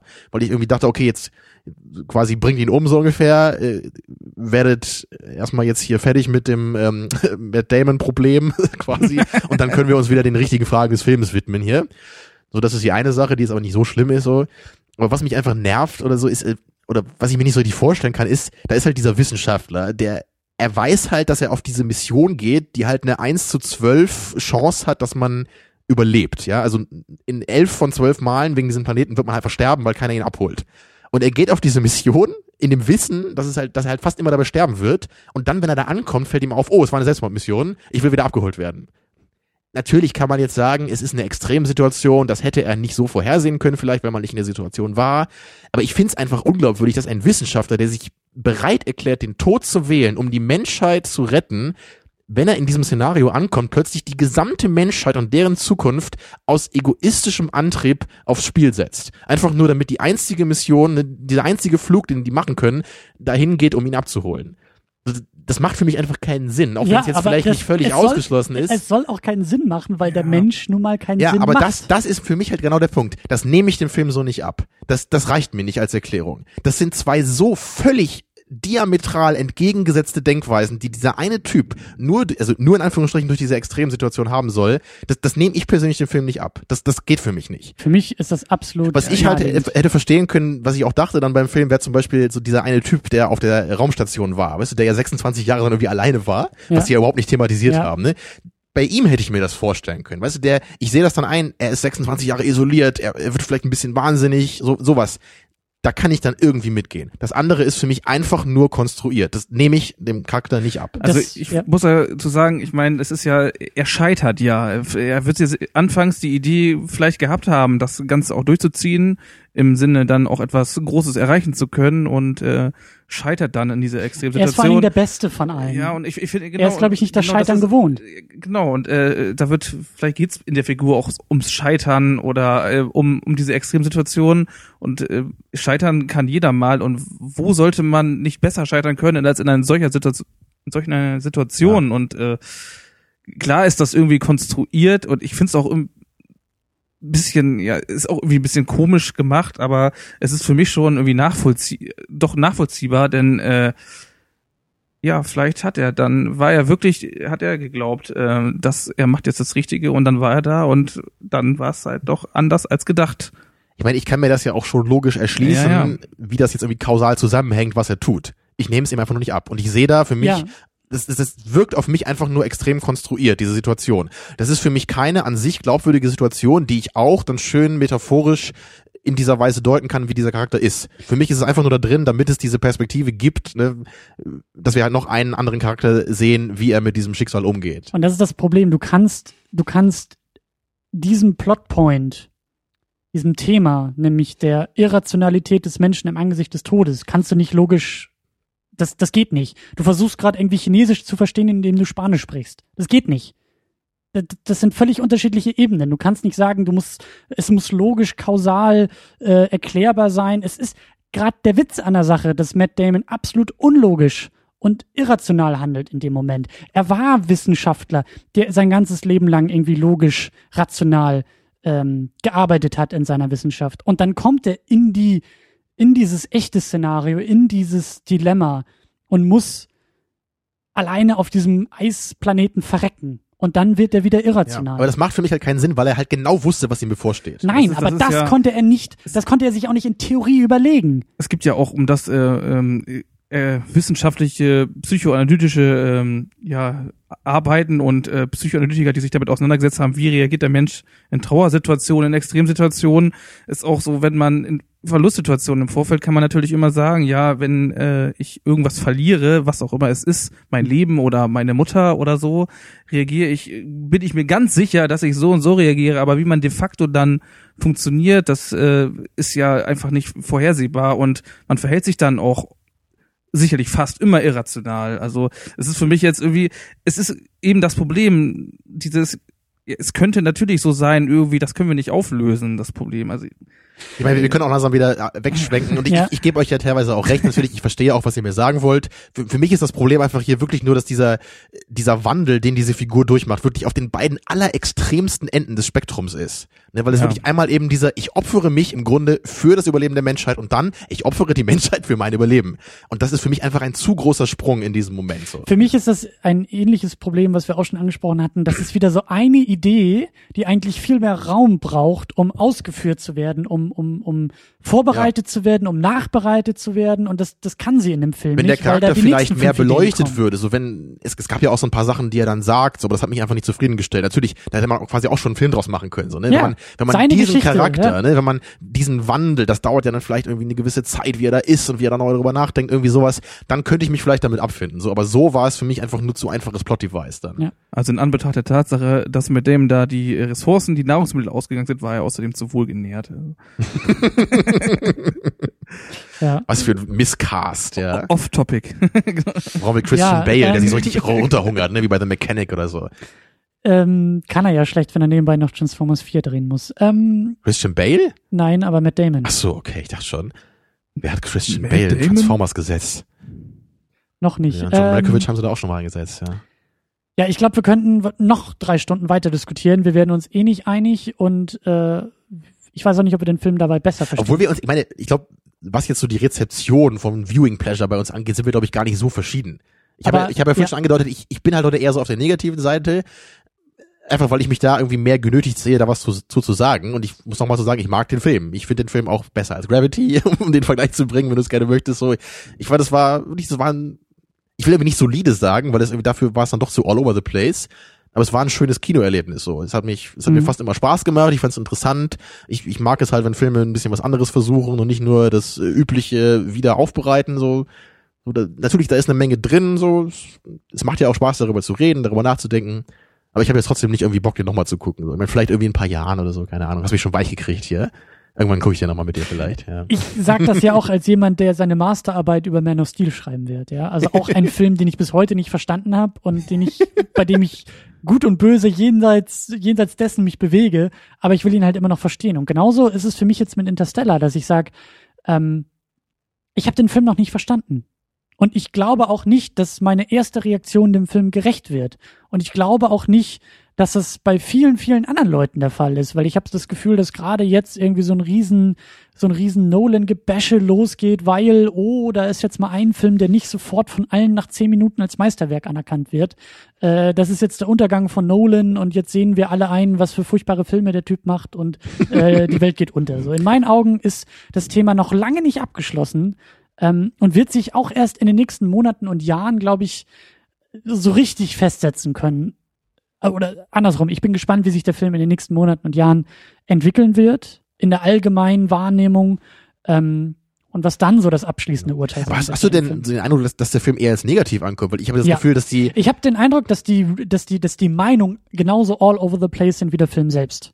Okay, weil also mein Eindruck bis jetzt, mein erster Eindruck ist nur wirklich, IMDb ist natürlich das, Rating immer unglaublich hoch, wenn ein neuer Nolan-Film rauskommt, so, das war bei Dark Knight Rises auch so, klar. Mhm. Der ist ja immer noch, glaube ich, in den Top 100 oder so sogar, also, aber ich habe schon das Gefühl, dass jetzt die meisten Meinungen wirklich eher euphorisch positiv sind bis jetzt. Natürlich gibt es auch immer die Hater und die Kritiker. Dark Knight ist sogar Platz 4 immer noch, oder? Also es ist äh, Top 11 war, ne? oder- Platz 11, hat aber auch schon über 100.000 Nein, Stimmen Platz- und irgendwie du- der 60 ist- Prozent 10 Punkte, also, Achso, du meinst jetzt Interstellar. Ach so, ja. jetzt haben wir gerade irgendwie, na gut. Nee, Dark Knight Rises meinte ich. Dark Knight ist Ah, Platz 4, ja, ne? aber Dark Knight ja, Rises ja. ist ja, also wir finden ja viele wirklich deutlich schlechter als Dark Knight und der ist ja trotzdem noch irgendwie unglaublich hoch bewertet da. Ich meine, IMDb und die Top 100 ist dann wieder eine andere Frage natürlich, ne? aber ich, also ich habe nur das Gefühl gehabt, dass, es gab sehr viele euphorische Meinungen so. Also ich finde auf jeden Fall, Christopher Nolan kommt nicht umhin, durch äh, die Werke, die er produziert hat, äh, die er gefilmt hat und geschrieben hat, auch äh, ja, er kommt nicht umhin, an genau diesen Standards und die sind sehr, sehr hoch gemessen zu werden. Da werden wir uns sicherlich alle. das ist ja auch ein Kompliment an ihn ist- selber, ne? Wenn genau, man ihn an seinen und, Standards äh, messen will. ist natürlich das, was Christian jetzt sagt, ist so die Frage, dieser Hype äh, um Nolan steht natürlich auch äh, einem, man, es ist, schleicht mich so ein bisschen das Gefühl, dass es in so Nolan-Bashing, und ich glaube, das ist das, was du meinst, Christian, äh, Mhm. fällt so, so eine Hater-Phase und jetzt sagen, ja, jetzt ist alles vorbei, das Beste haben wir gesehen und das andere kann nur noch schlecht werden und unter dieser selbsterfüllenden Prophezeiung wird der Film dann auch geguckt und natürlich ist es dann auch irgendwie Quatsch, wobei das ja nicht das ist, was wir sehen, denn Platz 11 bei diesem IMDb oder auch sonst die Rezensionen scheinen ja erstmal eher äh, himmelhoch jauchzend, himmelhoch jauchzend. Wobei, wobei das jetzt auch nur, also in der IMDb mag das so sein. Ich glaube, dass er bei ähm, Rotten Tomatoes, glaube ich, nicht so gut wegkommt. Ich glaube, da ist er irgendwie so in den in, im 70er-Bereich. Meinst du jetzt von 80er Kritikern Bereich. da? Oder? Genau, generell so. Das Rotten Tomatoes schmeißt ja, schmeißt ja alles zusammen in einen Topf. Also von, Aber ich von glaub, da gibt's- Menschen, gibt's- Menschen, die sich auskennen. Also ich, ich nutze das nicht, aber gibt's da nicht immer diese. Kritikermeinung und diese User-Meinung da irgendwie? Gibt's da nicht immer so zwei Ja, Skalen ich- oder so? Das gibt's auf jeden Fall bei, bei Movie Pilot. Ich glaube, bei Rotten Tomatoes, äh, das erschließt sich auch nur aus Ähm, diesen Rezensionen, oder? Ich nutze das halt nicht, weil ich es nicht mag, äh, nicht mittelmäßig sagen zu können. So, ich kann sagen, so, ich mag den Film oder ich mag den Film nicht. Und das finde ich irgendwie, das ist mir zu wenig. Also so zumindest so Daumen Hier. hoch, Daumen runter, Daumen in die Mitte brauche ich schon, wenn ich sowas machen will. das Tomatometer, Okay. sehr schön, äh, ist bei 73 Prozent, All Critics und Audience Scores bei 88 Prozent. okay, ja, das, Und- das trifft ja wahrscheinlich ganz Ja, gut da. doch, Ne? das- Also ja, Kritiker eher verhalten, aber positiv und, Und Publikum schon. bedenke, wir bewegen uns in äh, Christopher Nolan Region, das heißt, alles unter 99 Prozent ist ein absoluter Flop und absolutes Ja. Failure und die Welt geht Ja, unter und ja. was ist da ja, passiert? das ist genau. Er, er darf halt keine nur guten Filme machen. Der Film hat nur Genau, 900 Ja. Millionen Dollar Ja, eingespielt. genau. Den können wir ja im Klo runterspülen. Ja, das ist natürlich total absurd irgendwie. ähm, Denn irgendwann muss der schlechte Film, oder zumindest der Film kommt, der halt dann doch nicht so gut ist wie die anderen. Das ist ja ganz klar. Tja, aber das war ja wahrscheinlich dann doch eher Dark Knight Rises. Also ich meine, der ist für mich Also- jetzt immer noch deutlich der schlechteste Film von Ja, Nolan bis jetzt. Also Finde finde ich, finde ich auch. Ähm, wobei, was, ähm, es ist beides sehr überambitioniert. Er will zu Genau, viel ja. erzählen. Es ist Ja. auch eher so, dass ich finde, der Film ist zu kurz für das, was er alles an Fässern aufmacht. obwohl er so lang ist, ja. Ja, Ja. obwohl er so lang ist und das ist bei der Dark Knight Rises genauso. Da finde ich finde es sogar wie bei Dark Knight, ja, es ist bei Dark Knight Rises noch schlimmer und am Ende rutscht der Dark Knight Rises in so viel Obskuritäten an, auch äh, was so Politik angeht und äh, Mein, mein Problem bei Dark Knight Rises war einfach, dass sich das angefühlt hat wie ein Pflichttermin für Nolan. Mhm. Wie, wie, wie, Ja. wie ein Pflichtgig, so nach dem Motto, da ist keine Leidenschaft drin, sondern das muss jetzt passieren Ja, und das ich- muss gemacht genau. werden und dann äh, macht er das Ding auch eher so halbherzig. Er hat ja schon so ein bisschen was versucht, aber das, man hat das Gefühl, er hat einfach nicht alles völlig durchgedacht, wie es irgendwie bei, bei Dark Knight war. Genau. Ne? Und, und bei Interstellar ist, für mich geht die Kurve wieder nach oben, aber ich habe ich hab hier auch so ein bisschen das Gefühl von,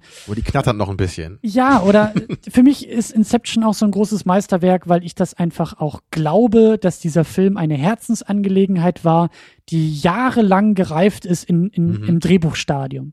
Und ich habe den Eindruck, dass Interstellar irgendwie auf eine Art und Weise überhastet ist.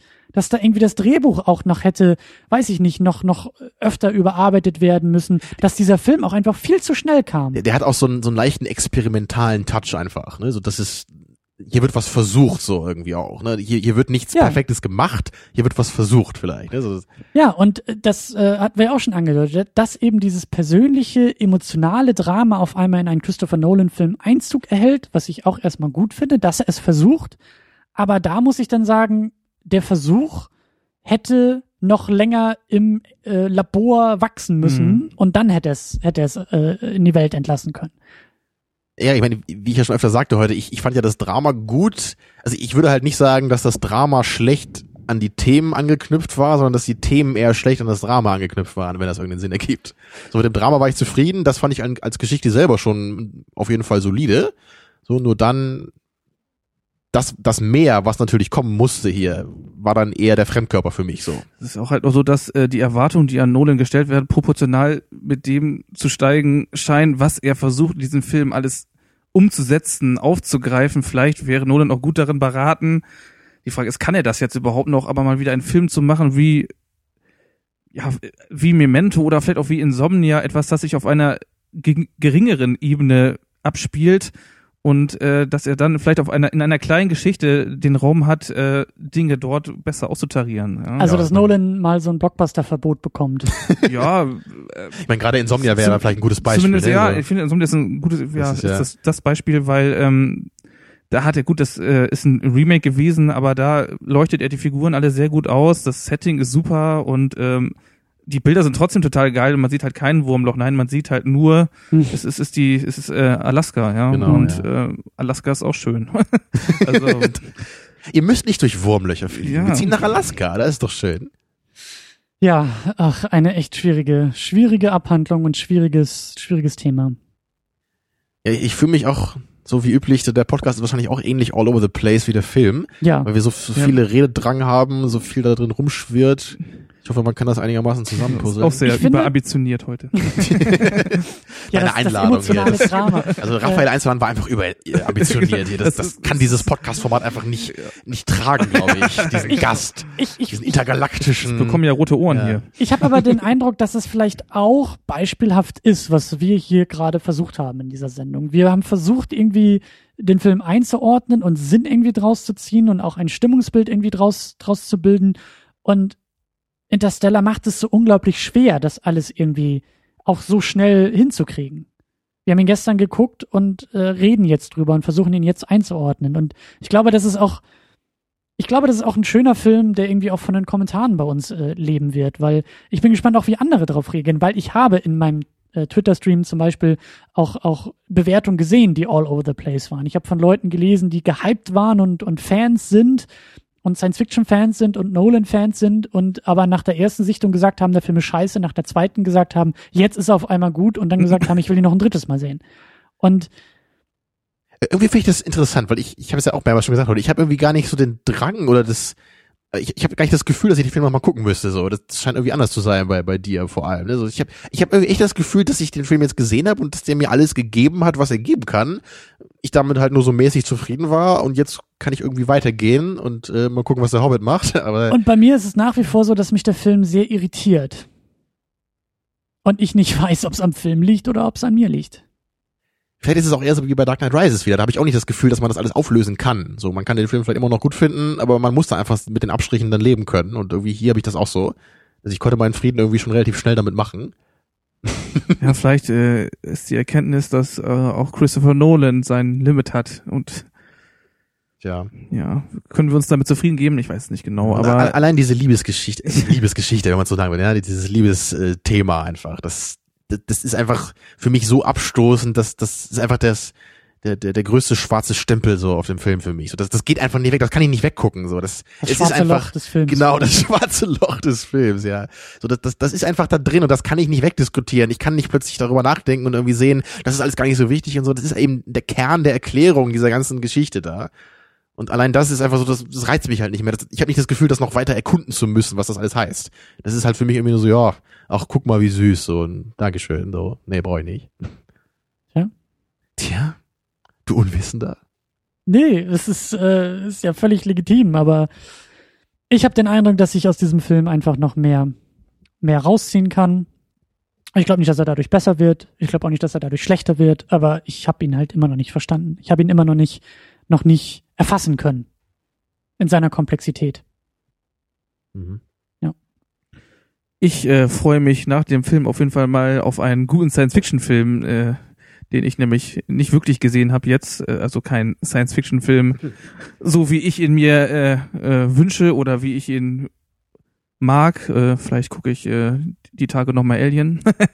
Aber ähm, Das können wir noch so ein ja. bisschen als Rauschmeister jetzt machen, würde ich sagen, noch ein paar Minuten hier, weil das ich, ich habe ja wirklich mich bei dem Film nämlich gefragt, so weil vielleicht weiß es der eine oder andere noch, vor, vor ein paar Episoden hast du das mal gesagt, Christian. Du hast gesagt, du magst halt meistens nicht so gerne Fantasy-Filme, weil du das Gefühl hast, Mhm. es könnte so Ja. alles passieren Ja. im Grunde. ne? Und da habe Ja. ich dir auch recht gegeben, weil ich auch meine, das wird auch oft so gemacht in Fantasy-Filmen. Gerade wenn es irgendwie um Zaubern geht bei Harry Potter oder was, ne, dann so hier ist der Zauberspruch, der unser Problem löst, so ungefähr. Und aber ich habe da halt schon noch ein bisschen drüber nachgedacht, so in den letzten Wochen und dann eben erst recht nach der Sichtung gestern äh, bei, von Interstellar.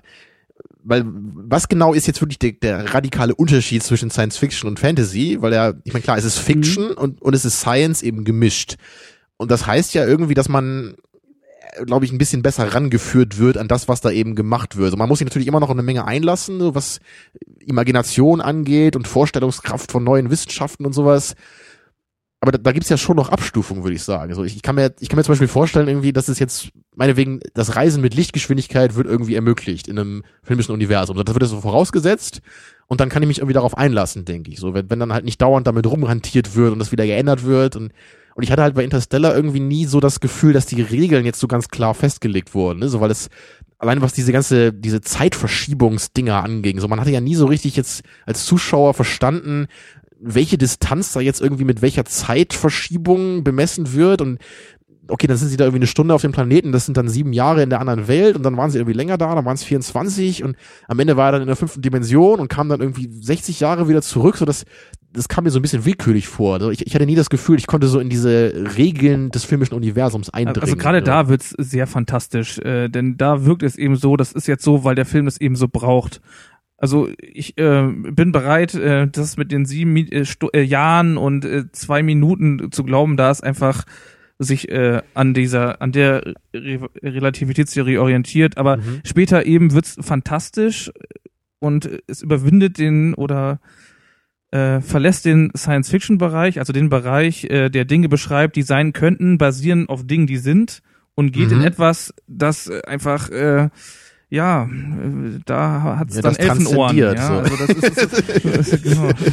Du, du lieferst auch, auch das richtige Stichwort. Ich habe mich nämlich mal ein bisschen ähm, äh, vorher schon äh, in Theorie damit auseinandergesetzt. Und Science Fiction und Fantasy sind sehr, sehr eng miteinander verbunden und ähm, das vereinende Element ist tatsächlich das Fantastische. In beiden Genres gibt es das Fantastische. Das, Mhm. was eben nicht existiert, sondern was, wie du so schön sagst, sein könnte. Elfenohren Und- hat, ja. Ja, und der Unterschied eben im Fantasy-Genre ist die Magie. Die Magie ist das erklärende Element für das Fantastische. Alles, was fantastisch möglich ist, sprechende Drachen, die fliegen und Feuer spucken, ist halt irgendwie möglich und Erklärung Magie. Äh, Gandalf äh, kommt von Toten zurück und kann irgendwelche Zaubersprüche Magie. In der Science Fiction gibt es auch die unerklärlichen Momente, auch die fantastischen Elemente, die aber eben über Technik suggerieren, dass sie erklärbar sind. Und das ist der entscheidende Punkt. Und da bin ich auch sehr, sehr liberal, was Science Fiction angeht. Meine Science Fiction, ich muss meine Science Fiction nicht verstehen können. Ich muss nur dieses Gefühl haben von, ja, da wird schon irgendwas erklärt. Und ob das jetzt nun Zeitreise ist, was ich eh nicht verstehen kann, weil es eh unmöglich ist und weil es eh nicht machbar ist, da brauche ich keine Erklärung für, sondern da langt es mir, wenn man sagt, Zeitreisen, denkt nicht so viel drüber nach. Looper äh, ist da erwähnt. Wir können hier irgendwelche Diagramme auf irgendwelchen ähm, auf irgendwelchen Servierten zeichnen, aber das ist eigentlich völlig, äh, völlig egal. Und so ähnlich geht mir das hier auch bei Interstellar, wo ich sage, mir ist es sowas von egal, wie dieses scheiß Wurmloch funktioniert. Ich weiß, ich kann es eh nicht verstehen. Es gibt bestimmt Leute, die es verstehen können, irgendwelche Quantenphysiker, aber die haben alle eh kein Stimmrecht, wenn es darum geht, einen Film zu gucken. Der Film ist für mich, der Film ist nicht nur für Quantenphysiker. Also ist mir ist egal, ob da jetzt nun erklärt wird, wo jetzt die Unterschiede mit den Zeitgeschichten sind. So, der Film bemüht sich mir zu erklären, wie er meint zu funktionieren und das reicht mir schon vollkommen aus. Ich, ich finde es wieder mal interessant, wie du das so anders siehst und es auf jeden Fall auch Sinn macht, wie du es siehst. Aber wenn ich da wieder an meine eigene Vorstellung denke, so dann, dann habe ich halt persönlich bei Fantasy viel, viel weniger Probleme, mich auf Sachen einzulassen. Weil ich da irgendwie gar nicht so den Drang habe, das perfekt verstehen zu wollen. So natürlich, natürlich habe ich das auch. Ich will natürlich auch verstehen, was da passiert und ich würde auch gerne wissen, was für Fähigkeiten Gandalf irgendwie hat, so ungefähr. Das stört natürlich dann auch, wenn er plötzlich irgendwie was kann und dann wieder nicht und so weiter. Aber irgendwie kann ich mich auf so eine Welt trotzdem noch viel mehr einlassen, als wenn das jetzt in so einem Science-Fiction-Film gemacht wird, der ja noch viel, viel deutlicher mit unserer realen Welt verknüpft ist. Und gerade wenn ich mir dann vorstellen soll, eben, es passiert irgendwann in der Zukunft. So, Mittelerde ist ja wirklich, das ist ja irgendwie eine andere Dimension, ne, um mal in dem Vokabular von heute zu bleiben irgendwie. Das ist so ein, da gibt's eben andere Regeln, dann, die haben vielleicht gar nicht so viel mit unserer Welt zu tun. Und deswegen verstehe ich da vielleicht dann auch nicht alles so richtig perfekt. So, jetzt so tendenziell denke ich da eher so, oder? Ne? Natürlich stören mir da, mich da auch irgendwie Sachen, die ich überhaupt nicht verstehe. Also, wenn man sich eben fragt, so, warum können die Hobbits irgendwie nicht auf den Adlern äh, zum Mount Doom fliegen, sondern nur zurück oder solche Sachen. Ne? Das mhm. versteht man dann auch nicht und dann kommt es einem vielleicht ein bisschen lazy vor, wenn sowas dann nicht genau, also wenn die Welt, in der das spielt, das nicht automatisch erklärt, warum das eben so nicht möglich ist. So, und, und, und bei, bei Science Fiction stört mich das halt noch ein bisschen mehr, wenn das dann in diese Richtung geht. Ich glaube, So- die Fallhöhe ist bei Science Fiction auch größer. Dadurch, dass Science Fiction sagt, hey, wir erklären dir hier was, ist die Gefahr auch größer, dass Leute sagen, okay, Eben, jetzt ja. versuche ich das auch tatsächlich mal nachzuvollziehen, was man, was man mir erklären will. Und dann siehst du überall die Probleme, die sich auftun. Deswegen, wir hatten uns ja auch schon des Öfteren und glaube ich, für alle Ewigkeiten werden wir uns in den Haaren kriegen, sobald es um Zeitreise geht. Weil du bist derjenige, der sagt, Moment mal, hol das Blatt Papier, hol den Stift, jetzt malen wir Diagramme und jetzt wollen wir es nachvollziehen. Und mir ist es halt Ja, egal. ich habe immer diesen Drang, wenn ich das gucke, Ja. ich will das Ja. verstehen, ne? Das habe ich einfach Genau, und das ist automatisch. bei, so. bei Fantasy halt so, dass man nie in der Lage sein kann, es nachzuvollziehen, weil wir einfach die Gesetze nicht haben, wie es eben diese fantastische Welt ja, hat. genau, genau. Und bei mir ist es genau was, was, andersrum. was mich dann äh, stört an äh, Fantasy ist, ich, das wirst, wirst du auch ähnlich gemeint haben, ist dann, wenn der Film da aber dann mit seinen eigenen Regeln bricht. Wie Ja, zum ja, Beispiel klar. Gandalf kann mal das und dann kann er es wieder nicht. Oder einfach Dinge passieren, die äh, so abstrus sind, dass es auch in der eigenen Gesetzmäßigkeit Ja. nicht funktioniert. Das ist natürlich bei beiden Genres immer ein großes Genau, Problem, wenn ja. man nicht das Gefühl hat, dass die eigene Welt so kohärent ist. So, ne? ja, das, genau. Und beides mischt sich ja auch sehr stark. Also äh, wenn wir halt eben Mhm. von so Sachen sprechen wie Star Wars, da kann man, Ja, glaube ich, sehr, sehr genau. heikel Das äh, basiert ja nur streiten. wenig auf- ist das jetzt auf- Fantasy, ist das Science Fiction? ja, das ist für äh, mich persönlich eigentlich eher Fantasy sogar. Also Ja. wie ich den Film gucke und wie ich den empfinde. Space Opera, ja. Ja, das ja, oder ja ich so denke eben damit. auch ja. an, an sowas wie eben die Superman-Mythologie, die halt eben, sobald da irgendwie Krypton und Kryptonit dazukommt, wieder in Fantasy abdriftet. Ja. Natürlich sind das irgendwie Science-Fiction-Grundlagen irgendwo, aber die sind so schwach, dass eigentlich schon dieser Fantasy-Aspekt da vielleicht auch überwiegen würde, wenn man das jetzt mal so ernst nimmt und mal so durchdekliniert, was da eigentlich passiert in dem Film. Ja, Aber es ist so, okay, er kommt vom anderen Planeten, dann ist es Science Fiction. Oder er kommt einfach irgendwo anders her, so dann ist es Fantasy. Ja, Oder ja, genau. ne? Das ist so, Das ist- er ist einfach da, dann ist es Fantasy so quasi. Ne? Das, das geht halt nicht. So wie Dr. Manhattan irgendwie. Der kommt ja nicht vom anderen Planeten, der hat sich einfach verwandelt, so dann ist es Fantasy und es macht halt keinen Sinn, das so Ja, zu es unter, unterteilen. Ne? So. Total, genau. Man kann es nicht äh, so, so stark kategorisieren, aber Ja, nur, Also- nur, nur mich hat das halt hier ein bisschen gestört. So, das war jetzt auch wieder wie, wie alle Probleme, die ich mit dem Film hatte, bis auf das Liebesding vielleicht, hat mich das nicht so richtig gestört. Aber es ist mir immer wieder sauer aufgestoßen. So dieses, ich- ich hatte nie so ein, so ein richtiges Gefühl auch für diese ganze Mission bekommen. Und ich glaube, das erwarte ich irgendwie noch mehr von so einem Science-Fiction-Film.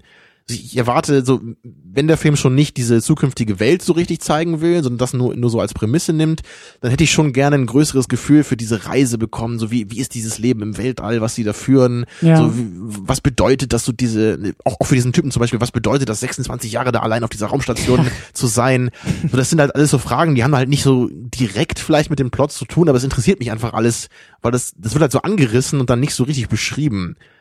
Und das, das Ganze führt irgendwie dazu, dass ich nicht so ein richtiges Gefühl für diese zukünftige Vision habe. So, und eben wie Filme wie Children of Man, so die, die können mir da einfach eine viel glaubwürdigere Zukunftsvision geben, so, wo ich mir sofort denke, ja, das könnte halt wirklich so oder so ähnlich passieren. Und hier habe ich da einfach Probleme, mir das vorzustellen, weil die ganzen Regeln nicht so klar sind und manche Sachen halt nicht so viel Sinn ergeben dann. Also auch so, wieso, wieso fliegen sie mit der Rakete von der Erde zu der Raumstation, obwohl sie ja eigentlich diese, diese Glider haben und das sind dann so Kleinigkeiten. So, da, da fragt man sich dann manchmal so, okay, wieso, wieso macht das irgendwie keinen Sinn hier gerade? Aber das so, ist ein bin ich ähnliches jetzt oder sind Problem, was sich bei Dark Knight Rises ja auch schon so gezeigt hat, dass man aus dem Kino kommt und sagt, hm? Und je länger man drüber nachdenkt, desto mehr sagt man, hä? Weil die ganzen Probleme sich mehr auftun, je mehr man drüber nachdenkt. Genau, so im Kino macht halt sehr viel Spaß. Oder hat mir Dark Knight Rises ja echt Spaß gemacht auch. Ich meine, Tom Mhm. Hardy war einfach auch cool. Also, der ist ja auch nicht schlecht so, oder? Aber das, das sind so Filme, die, wenn die reifen, dann werden sie ein bisschen faul. Und deswegen bin ich auch gespannt, wie auch Interstellar noch reift. Das kann auch Mhm. sein, dass ich irgendwie in einem halben Jahr sage, meine Güte, ist das ein Haufen Schwachsinn. Das weiß ich aber Ja. jetzt noch nicht, weil Also- ich halt noch nicht genug Zeit hatte, mich damit auseinanderzusetzen. Was, was das Fantasy-Ding angeht, ist auch zum Beispiel diese, diese eine Welt, auf der sie da gelandet sind, mit diesen Wellen, ja. Also das, das, das war für mich halt schon sehr unglaubwürdig, dass irgendwie so eine Welt so existiert. Also einerseits irgendwie ganz, ganz erdähnlich so, ne, so mit, mit Wasser und man kann da, konnte die da atmen, weiß ich gar nicht. Aber es, es, es käme irgendwie in Frage, da zu leben und dann gibt's da plötzlich irgendwelche 100, 200 Meter großen Wellen, die da rumfliegen. Ich meine, vielleicht kann man das auch irgendwie wissenschaftlich erklären, aber das, das war jetzt schon sehr abgespaced, ne, so im wahrsten Sinne des Wortes. Das, das, da, da brauche ich schon, also da bin ich eher im Fantasy-Modus, glaube ich, als im Science-Fiction-Modus, wenn, wenn jetzt solche äh, Planeten da sind. So wie bei Avatar, ne, dieser Pandora-Planet, so mit, mit fliegenden Felsen, sowas. Das, das fühlt sich dann doch eher Fantasy-mäßig an für mich. Ja, also ich hätte auch äh, lieber einen Film gesehen, der sich mehr damit beschäftigt, wie denn auch wirklich eins zum anderen kommt und äh, ja, den, den Fortlauf der Mission äh, näher betrachtet, anstatt äh, die Dinge äh, abzuhaken und wir sind auf einmal irgendwo, das wird vorausgesetzt und von dort wird so ins, in den Nebel geblickt und es wird so diffus und ja, also ja, wie schon mehrfach gesagt, es reißt einfach zu viel an und kümmert sich für mich dann einfach nicht um die Dinge, die ich persönlich interessant fände. Ja. Ja, also ich mag einfach Filme so wie Sunshine oder Event Horizon, so wo es halt auch um so eine Mission einfach geht. Oder es ist halt so eine Crew mit so einzelnen Ja. Persönlichkeiten. Es sind auch beides Filme, die eine Menge Probleme haben, so, aber die gefallen mir persönlich trotzdem besser als Interstellar. Ich höre schon, ich hör schon das Schreien durchs Internet, wenn ich sowas sage. Aber das so, für mich sind die irgendwie trotzdem stimmiger. Also das Was so die Plotholes Crew-Dynamik angeht, ja. Auch, äh, also zum Beispiel auch Alien dann zu nennen, einfach, die gehen da Klar, ja. aufeinander ein. Das ist so eine zusammengewürfelte Haufen, die haben alle keinen Bock drauf, aber sie sind da halt, weil sie irgendeinen Job machen müssen. Und bei äh, ähm, Interstellar ist es dann so, da sind erstmal relativ wenig Leute, die äh, die meisten davon irgendwie nichts zu sagen. Nur ein, zwei werden sterben ja auch werden ziemlich durch schnell. Dann, ne? 26 Jahre Isolation auch eher introvertiert und gut, das kann sein, aber das ist so und ähm, ja, ja. und auf ja. einmal, aber wenn sie sich dann mal unterhalten, dann hat das Ganze so, ja, es, es hat so One-Liner, es hat so coole Sprüche, die ich auch äh, der Situation nicht abkaufe. Ich meine, es geht da um was ganz Wichtiges, was ganz Großes, aber es wird dann so Buddy-mäßig, äh, ja, mal ein lockerer Spruch rausgehauen und das, das wirkt einfach total. Ähm, dieser Humor immer mit dem, ja, dieser Humor mit dem. Roboter gab's Ja. da, ne? Also das, das hätte ich in einem anderen Film, glaube ich, ganz, ganz lustig und nett gefunden, aber das, das kam mir hier auch so ein bisschen befremdlich vor. Also ich, weil ich irgendwie echt denke, so, das ist diese letzte Mission der Menschheit. Es geht darum, die ganze Menschheit zu retten und die haben möglicherweise gar keine Chance mehr nach Hause zu kommen. Und, und, und dann sind sie halt so locker flockig dabei. Ich meine, vielleicht sind das einfach so Typen, so meinetwegen, aber ich fand so ein bisschen unangemessen einfach in, in, in, in der Hinsicht. Ja, anhand der Emotionen, die Cooper zeigt äh, und glaubwürdig ges- dargestellt sind von Matthew McConaughey, nehme ich ihm nicht ab, dass er eigentlich auch irgendwie so der Scherzkeks ist. Ja, gerade im Kontrast zu dieser richtig tollen Szene, wo, was natürlich klar war, dass das passieren muss, dass eben diese ähm, Messages aus der Vergangenheit natürlich dann zu ihnen durchdringen und er dann ganz, 27 Jahren, ja. also ich fand halt super toll, wie er das gespielt hat, wie er darauf reagiert. Das fand ich halt Ja. super glaubwürdig so und da, da habe ich sogar einen Hauch von Gefühl gehabt im Kino. Unglaublich. Uiuiuiui. So ich meine Dinosaurierhaut durchgedrückt. Nicht schlecht, nicht schlecht, Herr Nolan, ja. so so Zoom auf dein auf deine auf deinen Brustkorb und Ja, dann irgendwie so. X-Ray, ja das Herz schlägt so irgendwie So, so, nach drei einmal, drei ja. Jahren das Wir haben- erste Mal. Wir haben einen Herzschlag entdeckt. es lebt. Ja, also aber ich meine, die, die Crew ist ja einfach auch wirklich relativ unwichtig. Es geht ja auch hauptsächlich dann später um, um eben um Coop und die Frau Dr. Brand. wir, das, wir sind aber schon, wir, Ja, wir ja. springen durchs Wurmloch und wollen, glaube ich, wieder in die nee, genau, Diskussion ich, ich will ja gar nicht wieder Also, einsteigen. Ich meine, du, das ist so, was, ich mit dem Ganzen sagen wollte, so der, der Film erwart, nee, erfüllt so, so meine persönlichen Science-Fiction-Erwartungen nicht so richtig. So, und das ist so, es, ist- es ist halt ein bisschen, ein bisschen irre, weil ich irgendwie den Film, ich hatte halt eher gedacht, dass mich wahrscheinlich der Drama-Aspekt mehr stört. So, dass das Ganze zu melodramatisch wird und mir, mir das dann irgendwie sauer aufstößt. Das habe ich ja auch letzte Woche gesagt. Und es war jetzt wirklich irgendwie nicht so. So, das, das konnte ich, ich konnte echt eher mit diesem Melodrama mitgehen, als mit dem Science-Fiction-Ding, weil mir da irgendwie vieles zu halbgar war und mir das dann zu fantasyhaft war. Also das, das wollte ich gerade so ein bisschen sagen, einfach nur. Ja, und ich, und, und ich glaube, dass mir, wenn, wenn, wenn du sagst, äh, das ist vielleicht ein gutes Stichwort, weil der, glaube ich, auch nicht so ganz in meine Geschmacksrichtung von Science Fiction geht. Und die ist durchaus esoterisch angehaucht und äh, also mein, mein, mein, naja, mein, nicht mein Verständnis, aber mein, mein, mein Herz geht eher in die Richtung von esoterischer Science Fiction, die, die groß denkt und groß fühlt und gar nicht viel erzählen muss dabei. Und das ist eben dann so ein bisschen auch die Richtung 2001 für mich. Und da bin ich auch irgendwo irritiert, dass, dass, dass äh, Interstellar eben auch, weißt du, beide, unsere beide Geschmäcker werden angeteasert in dem Film, aber dann irgendwie nicht konsequent durchgedacht, weil man muss ja irgendwie noch mehr reinwerfen und noch mehr erzählen und noch mehr Mhm. Ideen und kein, kein, kein Geschmack. Es, es will alles so ein bisschen. So, Genau. so, Genau, und- so und- wie unser Podcast heute. Es spiegelt das total gut, Ja. ja. Also Genau. äh, es ist die wahre Interstellar-Folge. Ein intergalaktisches Gespräch. ja. Ja, wenn Ja, wir jetzt noch fünf Dimensionen irgendwie äh, über Audio Wenn ja darstellen fünf Leute könnten. einladen. Das sollen, schafft so, auch ja. Onkel Albert Saisonbier nicht. Aber sehen wir ja alle Sterne, ne? Ja, gut. Aber es war ein schönes Schlusswort, ne? Weil eigentlich, das, da gebe ich dir irgendwie recht. So im, im Grunde, du, du hast halt so deinen 2001, ich habe so meinen Children of Man. Irgendwie, wir haben alle so, wir haben halt so unsere Science-Fiction-Visionen, die so voll passen. Und, und das sind immer so Aspekte jetzt irgendwie da in Ich hab Interstellar mein zu Alien. finden. Ja, du hast deinen Alien. Ich meine, den finde ich ja genauso gut wie du. Ne? Das, vielleicht Children of Man ist halt noch ein Tick drüber, so gerade so. Aber, aber so, wir, wir wir finden alle irgendwie was, was wir mögen können da drin. Und Aber nicht genug. genau, wir finden aber auch alle irgendwie was, was uns dann wieder nicht so gefällt. So, ne? und oft auch wirklich äh, sehr gut ergänzt heute. Ne? So, weil beim Ende sind wir anderer Meinung. Vielleicht Und ist das die wahre Offenbarung Nolans an die Masse. Jeder findet irgendwas, was ihm ein bisschen gut gefällt. oh ja, der Film, den allen so ein bisschen gefällt. Das wollte ich schon immer machen. Oh. Boxquote, ne? Das- Für das- alle so ein bisschen. Das, oh, das hätte ich nicht sagen sollen. Ich würde das aber unterschreiben. Ja. So, ich finde das gut. Ja. Tja. gut. Ja, oh Mann, war das wieder, was war das wieder ein Akt? Ähm, Genau, wollen wir mal unser Humorlevel wieder auf 40 Prozent runterstellen? Oder wie war das? Ja, und lass mal den Politiklevel auf 100 Prozent hochstellen für die nächste Woche. Oh Oder- ja, ja. Da kommt gleich das nächste Mammutwerk hier, ne? Was Ja, ewig schon hier rumliegen, wurde uns auch mal eingesendet, glaube ich, ne? Vor längerer Richtig, Zeit haben wir richtig. schon. Ich fühle mich auch verpflichtet, das mal zu gucken. So schon lange her, äh, nee, war lange Zeit. Oliver Stones JFK. Richtig, ja. Und, ich bin, ich bin kein Oliver Stone Fan vielleicht, aber es gibt schon so ein paar Filme, die ich gerne mag von ihm. Und ich bin gespannt, ob man da irgendwie was drin wiedererkennt. Weil es jetzt eigentlich nicht so ein Film ist, so, wo ich denken würde, dass Oliver Stone mit so einer Materie jetzt, äh, dass er damit in Verbindung stehen würde, ne? Weil ich ihn sonst eher so für Natural Born Killers oder so kenne, für, für Platoon oder für äh, Any Given Sunday, ne? Also irgendwie so ganz, ganz andere Themen, so, so ein bisschen, immer so ein bisschen peppiger inszeniert und so weiter. Und äh, so mit so einem Politfilm verbinde ich ja immer eher irgendwie so äh, Trockenheit, ne, Zähe oder so. Aber äh, schauen wir mal, ob das irgendwie frisch verpackt ist. Der Film bietet auf jeden Fall einen ziemlich interessanten Cast da.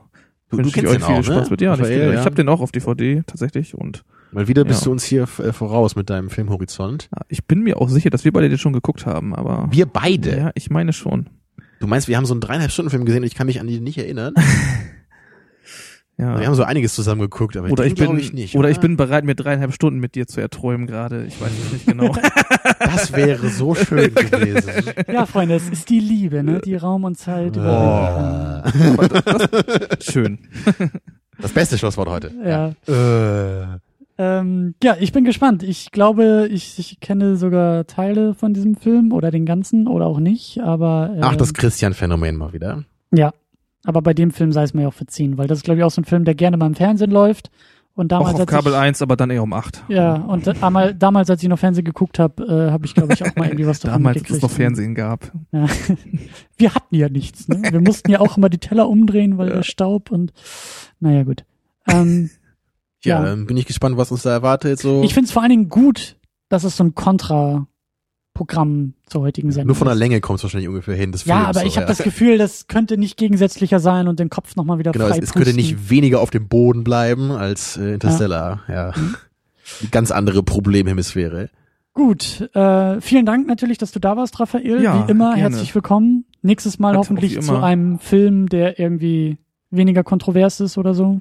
Ja, Genau, bei, wie war das bei, bei den letzten Filmen waren es, glaube ich, einige, ne? So bei, bei The Fountain und Requiem for the Dream, so da, Ja, da haben wir alle eine ziemlich ähnliche Meinung zu gehabt. Aber war doch auch wieder ein schönes Programm hier dann heute. Wir hatten ja alle eine tendenziell andere Meinung so zum Film, so, das ist doch immer produktiv, ne? ja, durchaus. das denke ich auch. Dann sehen wir uns in den Kommentaren auf secondunit-podcast.de Genau. und nächste Woche wieder in dem Podcatcher eurer Wahl. Ja, kommt gut nach Hause in eure Galaxie, verlauft Auf, euch nicht. auf Wiederhören.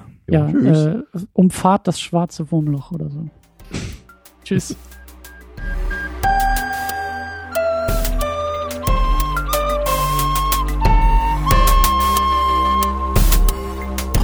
Second Unit. Second Unit.